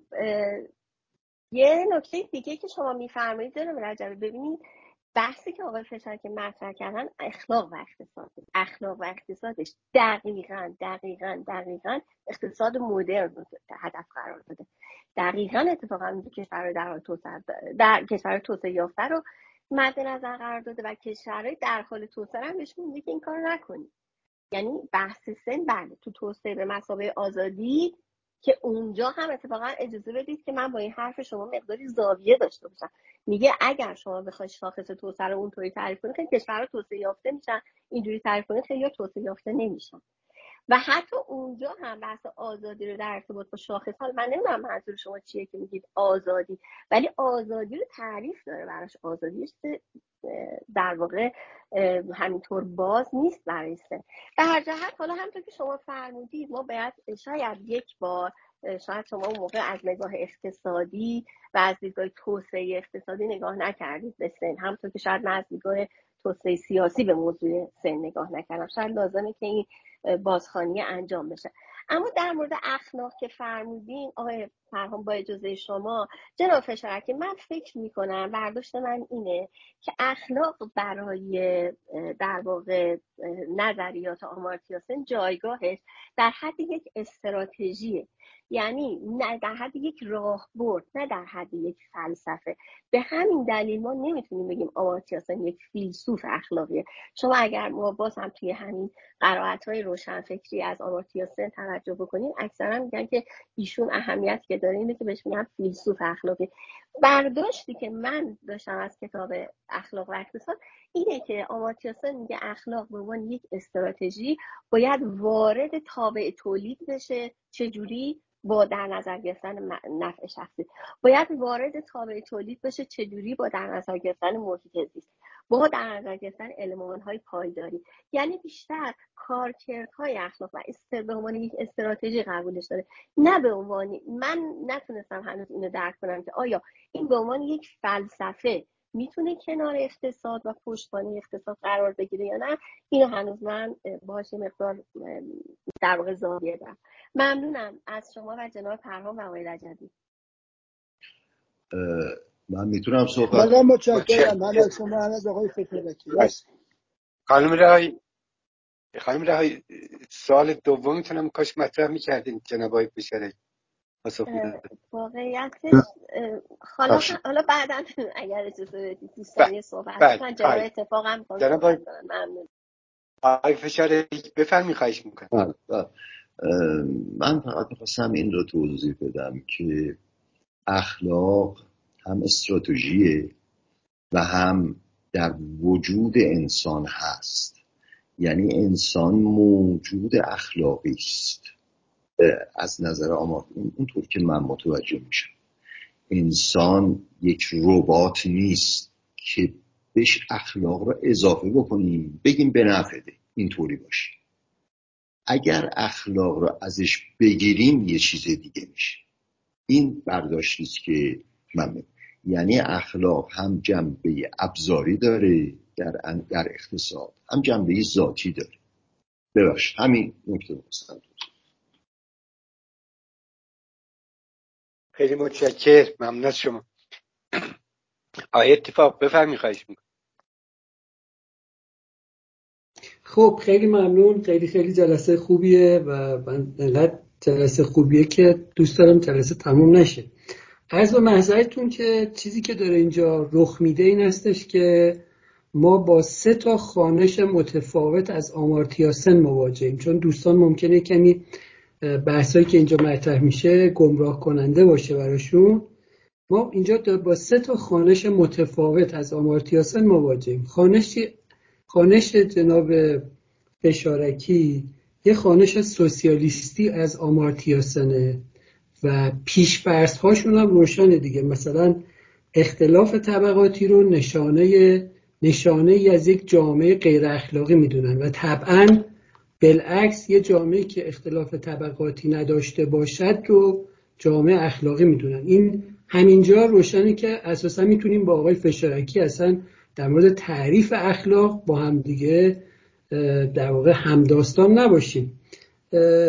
مثالی هم که مثلا می‌زنن در مورد تولید سلاح تولید سلاح واقعا در جهان امروز بخش بسیار بسیار بسیار کوچکی از کل تولید ناخالص دنیا رو در بر داره و اگر یه جنگی را میفته علتش اینه نیستش که اون بخش بسیار بسیار کوچک قادر منافع خودش رو در واقع بر همه بخش های اقتصادی اعمال کنه و این بحثی است که وجود داره. حالا این سه تا خانشی که ما داریم خانش اول خانش سوسیالیستی آتنا فشارکی از آمارتیاسنه خانش دوم خانش خانم رهایی از آمارتیاسنه و خانش سوم خانش آقای رجبی از آمارتیاسنه این دوتا خانش اخیر یعنی خانش خانم رهایی و خانش آقای رجبی خانش های لیبرالیستی هستن منتها در مورد یه جایی با هم اتفاق نظر ندارن. من می‌خوام به یکی دو تا نکته اشاره کنم که می‌تونم فکر می‌کنم یه کمی راهگشای این بحث باشه. می‌خوام یه خط از کتاب دو سه خط از کتاب توسعه یعنی آزادی آمارتیاسن ترجمه محمد سعید نوری ناینی رو بخونم که دستم الان. نوشته به طور کلی این استدلالی از قوی و شواهد تجربی فراوانی نیز بر آن وجود دارد که سازوکار بازار می‌تواند موتور رشد اقتصادی و تعالی بخش سطح زندگی باشد. سیاست هایی که فرصت های موجود در بازار را محدود می کند می تواند گسترش آزادی های عمده را که می توانست از طریق مکانیسم بازار و مخصوصا از طریق ایجاد رفاه عمومی بیشتر شود با تنگنا مواجه سازد. ذکر این نکته بدان معنا نیست که احتمال زیان آور بودن بازار را در پاره موارد نف کنیم. و جای دیگه در کتاب خودشون در واقع مثلا فرض کنیم که کتاب همون اخلاق و اقتصاد باز به این نکته اشاره می‌کنن که راهگشاست اگه اینو بخونید و من تو این مطلبی که من خوندم نشون میده که کاملا آمارتیاسن اقتصاددانیه که به اهمیت, اختص... اهمیت سازوکار بازار معترفه و اونو موتور رشد اقتصادی همه جوامع می‌دونه. اما نکته ظریفی در کتاب اخلاق و اقتصاد مطرح می‌کنه که چون ما در جلسات توسعه راجع به ژاپن یه مطالعاتی داشتیم شاید الان یه کمی راهگشا باشه. اینجا میگه که باز از روی کتاب اخلاق اقتصاد ترجمه آقای حسن فشارکی می‌خونم. نوشته که بعضی از اوقات موفقیت برخی اقتصادهای مبتنی بر بازار آزاد از قبیل اقتصاد ژاپن به عنوان سندی دال بر درست بودن نظریه نفع شخصی ذکر شده است. ولی به هر حال موفقیت یک اقتصاد مبتنی بر بازار آزاد هرگز درباره اینکه کارگزاران چنین اقتصادی چه انگیزه برای عمل کردشان دارند چیزی نمی‌گوید. در حقیقت لاقل در مورد ژاپن می‌توان با تگه بر شواهد تجربی حد زد که پرهیز از اتخاذ رفتاری معطوف به نفع شخصی به نفع انجام وظیفه وفاداری و حسن نیت سهمی اساسی در موفقیت صنعتی ایفا کرده است. در واقع اینجا آدم در واقع اینجا آمارتیاسن این موضوع ظریف رو مطرح می‌کنه که همه اون موتور رشد درسته که نظام بازار موتور رشد اقتصاد امروزه و همه اون آنچه که به عنوان دستاوردهای بزرگ این نظام اقتصادی وجود داره مال همین نظام بازاره. اما میگه برخلاف اون تصور سنتی اینجا همش فقط نفع شخصی نیست که مسئله اصلی رو حل می‌کنه بلکه بعضی جاها اون انگیزه های شخصی افراد هم که می‌تونه اصلا معطوف به نفع شخصی نباشه در واقع عامل اصلی این تحولات باشه. این چیزی شبیه به اون چیزی که لودویگ فون میزس میگه دیگه. لودویگ فون میزس میگه که در اون کتاب Human Action یا کنش انسانی برخلاف آدم اسمیت که می‌گفت در واقع برخلاف اون تفسیری که از آدم اسمیت می‌شد که همه چیز بر اساس نفع شخصی است یا افراد به خاطر نفع شخصیشون عمل می‌کنن میزس معتقده که افراد به خاطر اهداف شخصیشون عمل می‌کنن و این اهداف شخصی ممکن الزاما نفع شخصی نباشه. این مقدمات رو داشته باشیم. بذاریم کنار. می‌خوام به این نکته دیگه اشاره کنم که می‌تونه راهگشا باشه. اون نکته دیگه این هستش که برای این مقدمات که عرض کردم جای بحث زیاد داره. همونطور که قبلا هم صحبت کردیم آمارتیاسن رو توی یه جلسه نمیشه بس. اینا رو بذاریم کنار. می‌خوام به نکته دیگه اشاره کنم که شاید راهگشا باشه. ببینید ما کسانی که توی دنیا معتقد به وجود دولت هستن بعضی از در واقع شاخه فکری جریان های فکری اصلا معتقد به وجود نیازی به دولت میگن وجود نداره. نیازی ما نیازی به وجود دولت نداریم. بی نیاز از وجود دولت هستیم. معتقد به بی دولتی, بی دولتی هستن. مثلا آنارشیستا یا لیبرتریان های مثلا افراطی معتقدن که ما اصلا نیازی به دولت نداریم. همه اون خدمات همه اون کالاها و خدمات عمومی رو که کالاهای عمومی که دولت می‌خواد تولید کنه رو بخش خصوصی می‌تونه تولید کنه و دولت رو حذف کنه. یک یه گروه بعد از اینا در واقع کسایی هستن که بهشون میگیم مینارشیست. مینارشیست ها کسایی هستن که به دولت حداقلی معتقد هستن. یعنی معتقدن که ما یه دولت نگهبان شب نایت واچمن استیت احتیاج داریم که این فقط از مرزها مراقبت کنه و فقط مثلا پلیس باشه دیگه کار دیگه ای انجام نده. باز یه, یه, یه پله بالاتر یه عده‌ای به یه دولتی یه کمی بالاتر از دولت حداقلی اعتقاد دارن. مثلا فرض کنید که هایک اون جلد دوم قانون قانونگذاری آزادی میگه که من دولت حداقلی که مثلا رابرت نوزیک بهش اشاره می‌کنه رو قبول ندارم. کسایی که از این دولت حداقلی مثلا بهش اعتقاد دارن یکیش رابرت نوزیکه یکیش میزسه.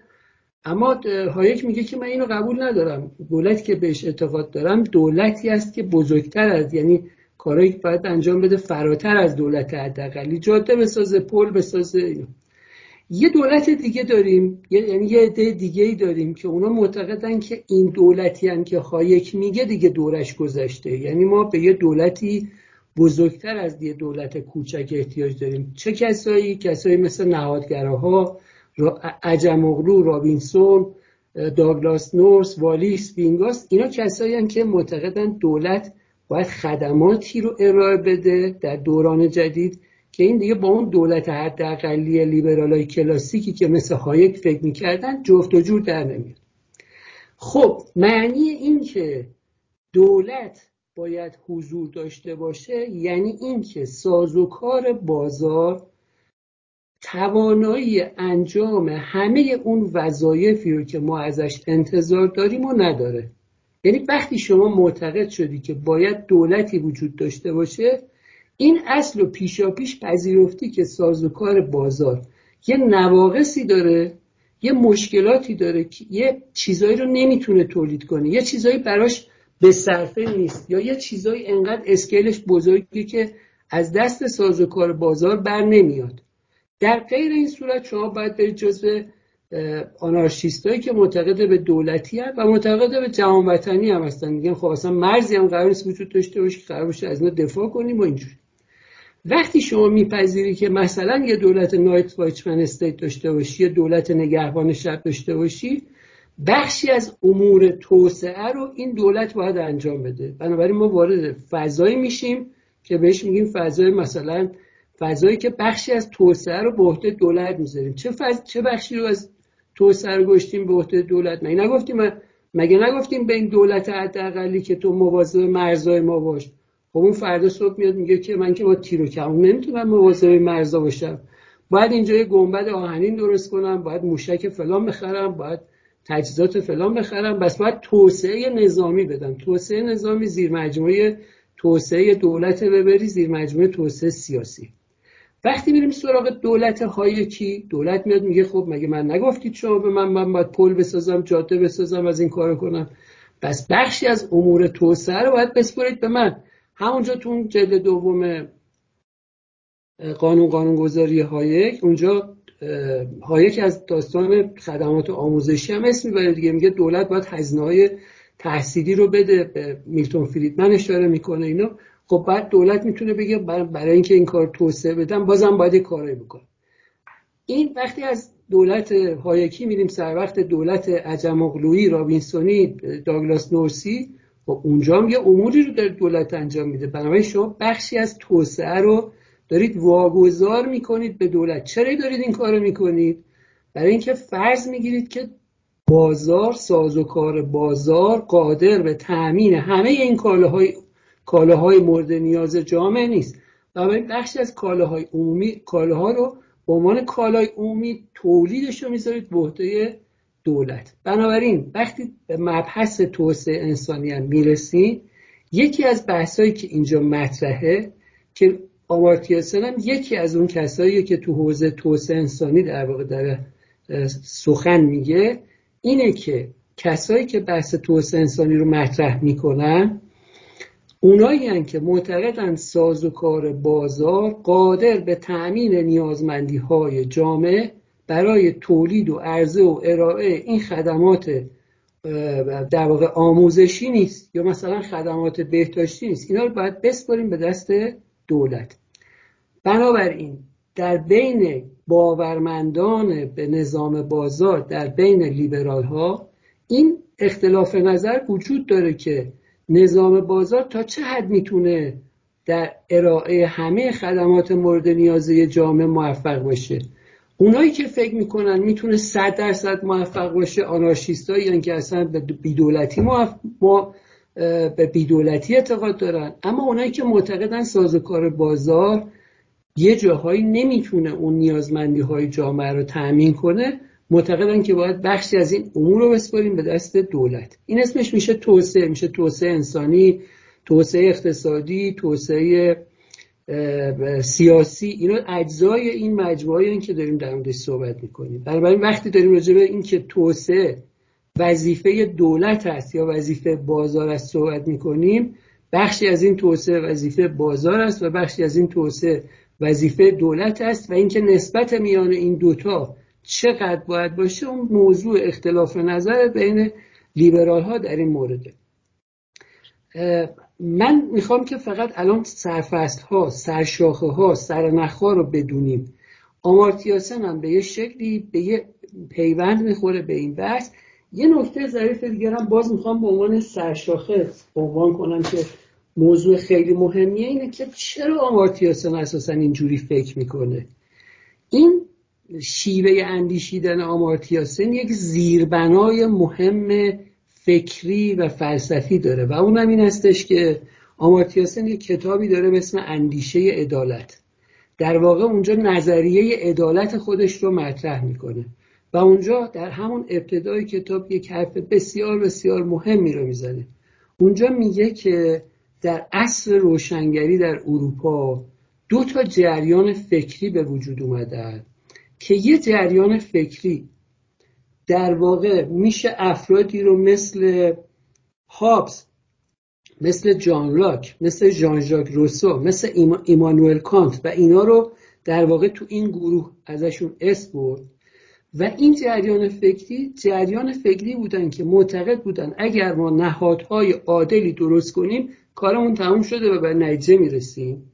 اما یه جریان فکری دیگری هم بود که اون جریان افرادی مثل آدام اسمیت کندورسه بولستوک رفت بنتام مارکس جان استوارت میل جزو این گروه و جالبه که همه این گروه دومی ها اندیشه های کاملا متفاوت با هم دیگه دارن. خودش هم توضیح میده میگه شاید تعجب کنید که این افراد کاملا با هم دیگه افکار متفاوتی دارن. اما من جزو این گروه دومم. چرا؟ برای اینکه این گروه دوم فقط باور به این موضوع اعتقاد نداره که ما اگه یه نهادهای عادلی درست کنیم دیگه کاری به موضوع نداریم و ایشالا خودش حل میشه مسئله. و ما دیگه مشکلی در جامعه نداریم. بلکه ما اونجا توی اون نگرش دوم موضوع بسیار مهممون اینه که رفتارهای عملی تعاملات اجتماعی و عوامل تعیین کننده دیگه ای وجود داره که اینا نتایج کار اون نهادها هستن. یعنی اون گروه اولی که توی روشنفکری به وجود اومده معتقده که ما این نهادها رو درست کنیم مسئله حل میشه. اگه قوانینی بذاریم و همه در برابر اون قوانین با همدیگه برابر باشن مسئله حل میشه. منتها ممکنه که یک گروه دوم معتقدن که اینجوری نیست. یعنی ممکنه که یه نفر بره بیمارستان و مطابق با قوانین بهش بگن تو اجازه عمل جراحی نداری و عمل جراحی نکنه و مثلا بمیره. اینم باش مطابق قوانین عمل شده. اما نتایج یه چیز دیگه ای رو به ما نشون میده. من الان تو این بحثایی که دارم می‌کنم به هیچ وجه مترصد این نیستم که بگم چه چیزی درست است و چه چیزی غلط است. فقط دارم همه کوششم رو انجام میدم که سرنخهایی رو به دوستان تو این جلسه بدم که کمک کنه که ببینیم اون بحثی که داره بین همه میگذره چیه. خیلی هرزم طولانی شد. عذرخواهی می‌کنم. آقای پرها میکروفونم رو خاموش می‌کنم و تشکر. خیلی متشکر ممنون از شما. خیلی ممنون. ما عذرخواهی می‌کنم آقای پرهام. خیلی. خیلی جناب پرهام چون آقای اتفاق فرمایشات رو کردن اون بحث اخلاق و عدالت و, و آزادی رو در واقع مخفول گذاشتن از دید آمارتیوسن از نظر خودشون توی جمع بندی می‌کردن. اگه این دو تا نکته رو بفرمایید خیلی ممنون میشیم. خیلی خیلی هم پوزش می‌خوام که به سطح بحث اومده. آیا این بحث ما همچنان ادامه داره. منتها الان من فکر کنم از حضور جناب پشارکی استفاده کنیم مفیدتر باشه. الان یه بله، بله، چهار نفر هم نوبت گرفتن. چهار نفر هم نوبت گرفتن. خیلی هم از آقای پشارکی عذر خواهی می‌کنم که بیشتر خیلی مزاحمشون شدیم و سپاسگزارم ازشون که وقت گذاشتن. آقای پشارکی اگر اجازه بفرمین چهار نفر دیگه تو نوبت هستم من ازشون خواهش کنم نظرشون بگنم. شما اگر امکان داشت پاسخ کوتاه بفرمین که بتونیم برسیم تو زمانی که داریم. خیلی. سپاسگزار می‌کنم آقای بهمن دار بفرمی خواهش می‌کنم. خیلی متشکرم آقای پرهام. آقای فشکارکی من چندین بار در رابطه با این مسئله کلمه خون تحق کنم.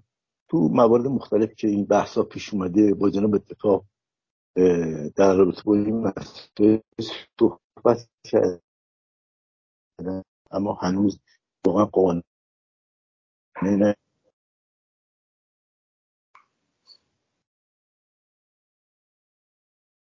نه و سوال مشخص اینه. کنن کار نظام سرمایه‌داری و تو طور امری اخلاقی نیست. اما این که جناب آقای فشاری فرمودن بله. آقای بهمند خیلی عرض می‌کنم بله بله. صداتون قطع و بس میشه. اصلا مفهوم نبود. اگر امکان داشته بله. باشه خیلی خلاصه سوالتون رو بفرمایید جناب آقای فشارکی. پاسخ بده ببخشید عذرخواهی می‌کنم. الان صدام خوبه آقای پرهام؟ بله بله بفرمایید. آقای پشارکی من چندین بار در این رابطه با جناب آقای اتفاق بحث کردم در این رابطه با این سوالی که موارد مختلف پیش اومده تو جایگاهی بحث های تولید و سر نظام ساده کار سرمایداری و تولید و اینا. به طور مشخص من فکر می‌کنم که در ساده کار نظام سرمایداری و تولید اخلاق جایگاهی نداره و اصولا تولید و نظام سرمایهداری عمل اخلاقی نیست. اما اینطور که جناب فرمودید اخلاق رو هم باید مد نظر داشت. من فکر می‌کنم که نفع شخصی و سود رو باید تو این نظام ها مد نظر قرار داد. اصولا سرمایهداری دنبال اخلاق نیست و سود رو مد نظر قرار میده. حالا اینکه جناب آقای اتفاق فرمودن به غیر از نفع شخصی میزس میگن که مسائل دیگه هم مطرحه. من نمی‌دونم واقعا برای این پرسشه برام. و یه مثالی هم به طور مشخص اینو یک بار دیگه برای آقای اتفاق دادم مثلا در فرض کنید در یک نظام سرمایداری یه کالای تولید میشه.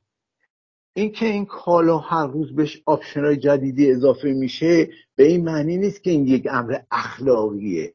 من نمی‌دونم تصور من اینطوریه. من می‌خوام که کمی تو این رابطه توضیح بدیم و در ضمن فکر می‌کنم که با اخلاق هم نمیشه به اصطلاح اختلاف طبقاتی رو از بین بود ممنونم متشکرم. خب می‌تونم پاسخ بدم. خواهش می‌کنم. بفرمی بفرمی خواهش می‌کنم. بله اصلا بحث که ما کردیم در تایید صحبت همین دوستمونه. این, این وضعیتی که هست این اقتصادی که هست همینه که ایشون میفهم منتها آمارتیاسن میگه که این دوزخه و نقد می‌کنه و صحبتی که خانم دکتر رهایی هم کردن که ما الان یک بحران برخورد کردیم و احتمال پارادایم شیفت وجود داره و تو این بحران اتفاقات بسیار ناگواری ممکنه بیفته. و ما الان شاهدش هستیم این طرف و اون طرف. چرا چرا می‌خوایم مخفی بکنید اینا را این اینها دلیل بر اینه که این شیوه عملی که انجام گرفته شیوه درستی نبود یعنی حرفی که دوستمون مطرح می‌کنن به نظر من درسته. از این لحاظ که واقعیت داره اما این واقعیت نادرسته. یعنی واقعیت انسانها را گرفتار بحران می‌کنه. اگر انسانها اخلاق را وارد اقتصاد نکنند اون وقت واقعا من باز تکرار می‌کنم سنگ رو سنگ بند نمیشه. اگر هر کس بخواد به فکر خودش باشه از جامعه چی میشه مردمی که دستشون به جایی نمی‌رسه؟ متوجه مسائل نیستن. به هر علتی عقب افتادن به علت تاریخی عقب افتادن به علت ژنتیک عقب افتادن. خب اینها باید چیکار بکنن؟ اینها هیچ کاری نباید بکنن. اینها باید برن بمیرن. بعد من یه اشاره هم می‌کنم که این خانش بنده که فرمودن دوستمون که سوسیالیستی است. خب البته خودشون هم اشاره کردن که سن ارادتی به مارکس و آدام اسمیت هر دو داره و این اندیشه ها را هر دوشو مطرح و منم گفتم که سن میگه که یک فصل مشترکی وجود داره بین لیبرالیزم و سوسیالیزم و از این پایگاه داره صحبت می‌کنه. این را شاید بشه گفت سوسیال دموکراسی این نه لیبرالیزم به اون شکل نه نئولیبرالیزم به هیچ وجه نه سوسیالیسم به اون شکلی است که همه چیز در دست دولت یک سری مسائل در اختیار دولت هست ولی یک سری مسائل هم در اختیار بخش خصوصی. زرافت کار اینه که ما کدوم مسائل در اختیار دولت قرار بدیم. کدوم مسائل در اختیار بخش خصوصی قرار و من می‌خوام همینجا این نکته رو اضافه کنم. که همطور که گفتم دانش بایستی ابزار باشه برای زندگی.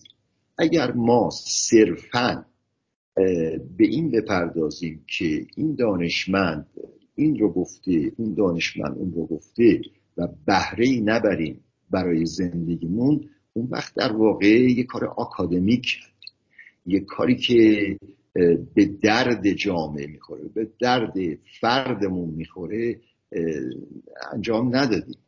ما بایستی این رو واقعا تشخیص بدیم. و برای تشخیص اون محتوا لازمه. یعنی اینکه این توسعه ای که قرار انجام بگیره این توسعه با چه هدفی است؟ توسعه برای چیه؟ برای کیه؟ قرار کی منفعت ببره از این توسعه؟ اینها را صرفا ما نمی‌تونیم بگیم که اینا حرفای سوسیالیستی است. هرچند سوسیالیست ها ممکنه اینها رو بگن ولی خیلی از مردم عادی خیلی از لیبرال ها نمی‌دونم مدرنیست ها پست مدرن ها سنتی ها مذهبی ها همه این مسائل براشون مطرحه. قراره که ما چی کار بکنیم؟ همینطور توسعه بکنیم. خب برای چی توسعه بکنیم؟ کی سودشو ببره؟ ببخشید بفرم. بسیار سپاس گذارم ممنون از شما. آقای بنی هم بفرمی خواهش ممنونم آقای بشارکی سلام بر همه دوستان و میهمان عزیزمون من متاسفانه کمی دیر اومدم. اسم مهمان چرامی آقای دکتر متوجه نشدم. بله بله. آقای دکتر ما سه سال و نیم کتاب پروفسور هایک را خوندیم. دیروز آخرین بخشش بود. حداقل من در این کتاب به هیچ عنوان اخلاق را در درون اقتصاد تاثیرگذار ندیدم نخوندم. اصلا اخلاق ربطی به اقتصاد نداره. اقتصاد یه مقوله دیگه است اقتصاد یه فونداسیون جامعه بتونارمه جامعه هست که نجه داشته. اخلاق یه چیزی دیگه است. چی؟ راحت مردم با همسایه با همسایه مردم. هاش میاد یه برنامه بذاره مردم با هم هم دیگه بخندم چیز کنن؟ این موضوع است. در جامعه لیبرالیستی بزرگترین اخلاق رفتار و عملکرد منافع ملی هست که اگر این اجرای کنیم بزرگترین اخلاق را به جامعه تزریق شده ایم. چه در عرصه کشوری چه در جهانی و چه در همزایگی منافع ملی را درج کنیم عمل کنیم بزرگترین خوشحالی به همزایمون آوردیم. و بحث من طولانی است که خلاصه میجم جگه با یه کلمه تمام می‌کنم چون دوستان دیگه منتظرن. اخلاقی که در جامعه سرمایه دار به کار بردیم هفتاد و پنج سال این اخلاق جهان را قسمت یا جهان را در تاریخ فرو برده. خیلی از شما سوالی نداشتین از جناب خانم یا شما نوبت گرفته بودین. جواب گرفتین یا مطرح می‌کنید سلام عرض می‌کنم به همه دوستان آقای شارکی و خانم رهایی عزیز. من سوالم از آقای اتفاق بود می‌ذارم برای جلسه بعد. الان دیگه وقتم گذشته مزاحم نمیشم. خیلی خیلی متشکر ممنون از شما. آقای رزوانی یا خانم جوهرچی؟ بفرمین خواهش می‌کنم. بله رضوانی هستم جناب آقای پرمان خیلی ممنون از مهمان عزیزتون تشکر می‌کنیم از خانم رایی بحثایی شد که در این جلسه لازم من سوالی ندارم یه توضیح بدم که صحبت شد که در جامعه سرمایهداری که در واقع این صفتیه که به صلاح گروه های دیگه به نظم بازار یا بازار آزاد گذاشتن که در واقع یک صفت ارزشی بهش قائل میشه. در نظم بازار اخلاق از سنت سنتی که وجود داره اخلاق ازش در میاد. اخلاق یه به اصطلاح طراحی اقلانی نداره که ما بگیم اقلانی اخلاق تو جامعه بریم. این سنت هایی که بازار از حاشیه به متن آورد و قواعدی درش وجود داره. درش اخلاق اتفاقا خیلی عنصر خیلی برجسته وقتی شما به انسان ارزش قائلی که بر اساس اهداف خودش در بازار دنبال اون چیزی که می‌خواد به منصه ظهور برسونه و قبلا زیر یوغ به صلاح رعیت و گروه بوده اینجا اخلاق اتفاقا سنتیه که از دل همین جامعه در اومده از دل سنت در اومده. اخلاق و قانون این دوتا بوده که جامعه گذشته غیر مدرن را به مدرن تبدیل کنه. در جامعه جدید ثمره تمدن ما آزادی است که در در قبال اخلاق و قانون هست که تونسته این همه ثروت به وجود بیاره. بحث آمارتیاسن فرصت های برابر به این انسان آزاد که از یوغ دولت ها و از یوغ رعیت در آمده فرصت برابر بهش میدیم. یعنی دولت هایی که الان یکی از به انحرافشون حمایت از گروه های خاص و به اصطلاح دخالت در این نظم خودجوشیه که باعث تمدن شده. این باعث شده که آمارتیاسن دادش بره بالا بگه آقا این فرصت ها برای همه افراد آزاد جامعه باز باید به وجود بیا نه اینکه ما بیایم به صلاح اقلانی اخلاق رو بهشون چیز کنیم به صلاح تعلیم بدیم. این فکر غلطه که ما انسان ذاتا میگه اخلاقیه. یک کجا گفته انسان اخلاق رو اکتسابی به دست آورده با تمرین و با تمرین و به صلاح خطا و چیز در طول تاریخ تونسته اخلاق و قانون به دست بیاره. این حرفی که زده شد در بازار آزاد اخلاق وجود نداره این یه بدآموزی بود. همینو من بیشتر از این توضیح ندارم. ممنون. سوالی هم نداشتم. خیلی متشکر ممنون از شما جناب بشارکی فرمایشی دارین یا نوبت بعدی من؟ شود که اخلاق اینطوری که دوستمون فرمودن یک وجه ابزاری داره. یعنی اینکه مردم با سعی و خطا به این نتیجه رسیدن که بهتر اخلاق را در نظر بگیرن. و بر اساس اخلاق عمل بکن. هرچند در از سالات که من تاریخش رو گفتم اشاره کردم به تدریج این اخلاق کنار گذاشته شد. حتی جنبه ابزاریش هم کنار گذاشته شد. این این بحث دوستمون را من میپذیرم. ولی در کنار وجه ابزاری وجه ذاتی هم داره. یعنی شما انسان و این فقط هم مخصوص انسان نیست. یه واجهی هست بهش میگن آلترویزم این آلترویزم در حیوانات هم هست. حیوانات هم از ناراحتی های همدیگه از آسیب هایی که به همدیگه می‌رسه ناراحت میشن. در مورد انسان هم همینطور یک در دو... حالا این, این, این نیاز به یه کار روانشناختی داره که بایستی انجام بگیره. ولی تا اون جایی که من خوندم و دیدم انسان را موجود اخلاقی هم به حساب آوردن. یعنی اخلاق صرفا ابزار نیست. در درونش هست. من فکر می‌کنم دوستان بهتر خودشون مراجعه کنن به درون خودشون ببینن آیا وقتی یکی رنج می‌کشه آیا ایشون رنج نمی‌کشن؟ این, این که ابزاری نیست که این یه, یه چیز ذاتی است. بله.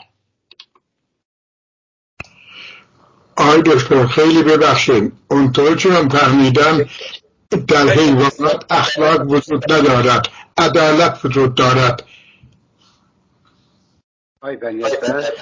بله.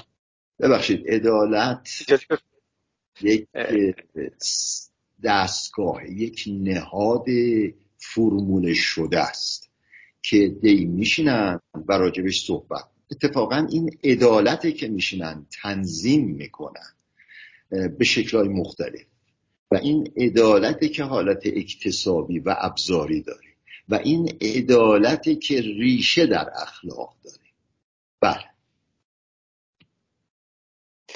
خیلی خیلی متشکر آیا اتفاق بفرمی خواهش خب چون خیلی وقت تنگه فقط باز من دو تا سرنخ در مورد اخلاق و اقتصاد خدمت دوستان بدم که ما قبلا در مورد این موضوع مطالعات زیادی کردیم.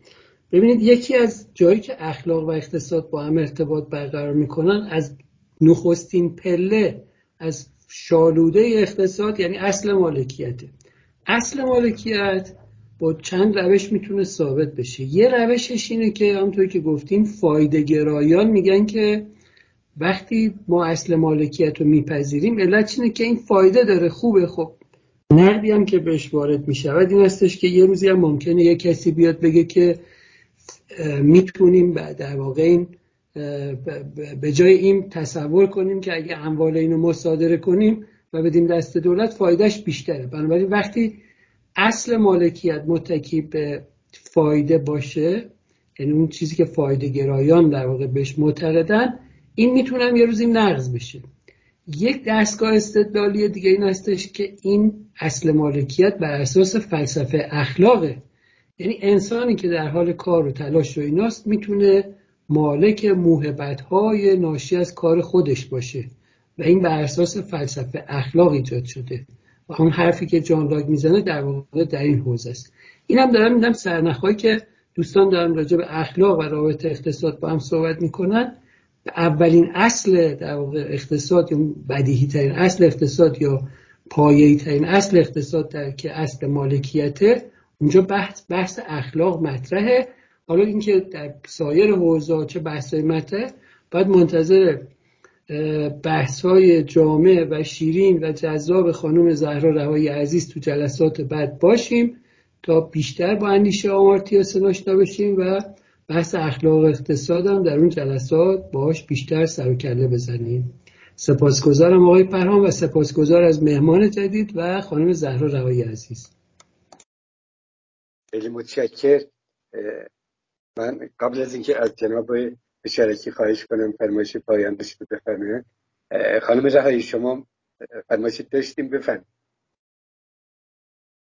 خواهش می‌کنم. من ممنونم از شما و عزیزان و تشکر ویژه از جناب اتفاق که این دفعه خلاف آمد عادت جلسات رو تنظیم کردم متناسب با بحث ما خیلی سپاسگزارم. و تنها امیدواری که دارم واقعا امیدوارم که دیگه دوستان حداقل از این به بعد نگن که آمارتیا سن به دنبال فرصت برابره. چون تمام بحث آمارتیا سن اینه که انسان پرنده که برای اینکه آزاد بشه و بتونه پرواز کنه قابلیت و فرصت در کنار هم باشه. و اینکه ما فقط بخوایم به فرصت اشاره بکنیم از جمع فرهیخته ای که به هر حال کتاب آمارتیا سن خوندن یه مقدار جای نگرانی داره چون ما رو می‌بره به ناکجا و تشکر ویژه کنم از آقای فشارتی عزیز. البته ایشون پشت استاد من در دارم خیلی ممنونم که امروز این خواهش منو در واقع پاسخ دادید و برای اولین بار اساسا تو فضای مجازی حضور پیدا کردید. امیدوارم که حضور افراد با دیدگاه های متفاوت بتونه یه مقدار نظام فکری ما رو از اون چیزی که هست از اون دایره که از اون دایره رو گسترش بده. حالا فرق نمی‌کنه چه ما سه سال فقط هایی خونده باشیم چه سه سال کتاب های دیگه هم خونده باشیم یا اصلا اساسا از سالها چیزی نخونده باشیم ولی به حال در چارچوب این گفتگوها که نیاز جامعه ماست من فکر کنم حداقل حسنی که داره اینه که بهتر اندیشه اندیشمندانی رو که حالا متعلق به کشور ما هم نیستن از قالب تجربه و ترجمه وارد اندیشه ما شدن به دست بیاریم. بازم ممنون از فرصتی که دارید و جناب پرهام ممنون از شما بابت وقتی که گذاشتید و ما این جلسه رو تنظیم کردیم. شب همگی خوش. آقای اسدالله زاده شما هم فرمایشی داشتید خیلی قربان دیگه وقت جلسه تموم شده می‌ذاریم به جلسات بعد. من فقط از جناب پشارکی همین تشکر بکنم از تشریف فرماییشون در جمع ما و به طالب به حال متعددی رو فرمودن که به قول آقای اتفاق چون از جنبه های مختلف داریم با موضوع آشنا میشیم. خب به حال هرچند حقیقت اون وضع سوسیالیستی قصه رو آقای پشارکی در جریان باشن که ما همه از, از اون سمت آمدیم به سمت به حال نهله هایی از لیبرالیزم و با اون وجه تمامی کاشتا هستیم. با این وجود آقا خیلی متشکریم خیلی خیلی جناب آقای آقای فرهان من یه سوال خیلی کوچیک از آقای فشارکی داشتم اگر دکتری من بفرمایید. اول جناب فشارکی گفتن که انسان ذاتا اخلاقی است و می‌خواستم رفرنسی بدن که ببینیم این کجا ما می‌تونیم مطالعه کنیم که ذات انسان اخلاقی است یا ژنتیک انسان مثلا اخلاق مداره در صورتی که این در طول تاریخ انسان اخلاق و اکتسابی از رفتارهایی که کرده به صلاح آزمایش کرده و خطا کرده اینو کسب کرده می‌خواستم ببینم رفرنسی دارن که ما مطالعه کنیم که اخلاق جنبه ژنتیکی داره. ممنون. متاسفانه بله متاسفانه الان رفرنس نظرم نیست. ولی اون چیزهایی که خوندم و شنیدم و اشاره کردم که این حتی به شکلی در خود حیوانات هم هست بهش میگن آلترویزم یک بحث مفصلی است و این, این را فکر کنم در فلسفه اخلاقی که بعد از هایدگر گادامر و دیگران لویناس و اینها مطرح کردن در کتاب های اونها احتمالا میشه پیدا کرد. من الان نمی‌تونم بگم مثلا کدوم کتاب و کدوم صفحه. بعد فقط من این رو می‌خواستم اشاره بکنم که خیلی خوبه که اندیشه های مختلف با همدیگه چالش بکنن و هدف البته مشخص باشه از قبل. هدف بهزیستی انسانه ولبینگ اینه که ما همه با هم خوشبخت باشیم راحت باشیم. اگر چیزی باشه که میگه من یکی می‌خوام خوشبخت. یا فقط فلان گروه خاص قرار خوشبخت باشن. خب این نمی‌تونه پاسخ یه بشریت باشه. و این رو هم اضافه بکنم که ایدئولوژی فقط مخصوص به اصطلاح سوسیالیستا نیست. حالا بعضی از سوسیالیستا ایدئولوژیک فکر می‌کردن. خب لیبرال ها هم ایدئولوژیک فکر می‌کنن. لیبرالیزم هم خودش یه نوع ایدئولوژیه. اگر قرار بشه که علم مطرح بشه خب اینجا دیگه میبایستی تعصبات کنار گذاشته بشه و دوستان با هم دیگه وارد چالش بشن. من خیلی خوشحالم که خانم دکتر ما هم دعوت کردن و ما هم وارد این جرگه شدیم و امیدوارم که وصله ناجور نباشیم که نه در مسجد دهندم ره که رند است نه در میخانه که این خمار خام است. میان مسجد و میخانه راهی است. قریبم عاشقم آن ره کدام است؟ ما به فکر نه سوسیالیستیم نه به فکر لیبرالیزمیم. ما به فکر بشریتیم و به فکر خودمون هم هستیم. این مسئله. قول این باید صحبت بشه. خیلی خیلی آقای فشارچی ممنون از تشریف فرمایتون خیلی استفاده کردیم خیلی استفاده کردیم جناب آقای فشارچی خیلی محبت کردیم وقت گذاشتیم در اختیار ما. من به نوبه خودم خیلی سپاس از شما و امیدوارم بتونیم مجددا در جلساتی در خدمتتون باشیم و بهرمند بشیم از دانش و فرمایشات آقای منم تشکر می‌کنم از آقای فکر دوستان بله، عزیز ممنون. منم تشکر می‌کنم. از آقای فشارکی خانم رهایی آقای اتفاق شب بخیر. آقای عزیز ممنون از همه دوستان.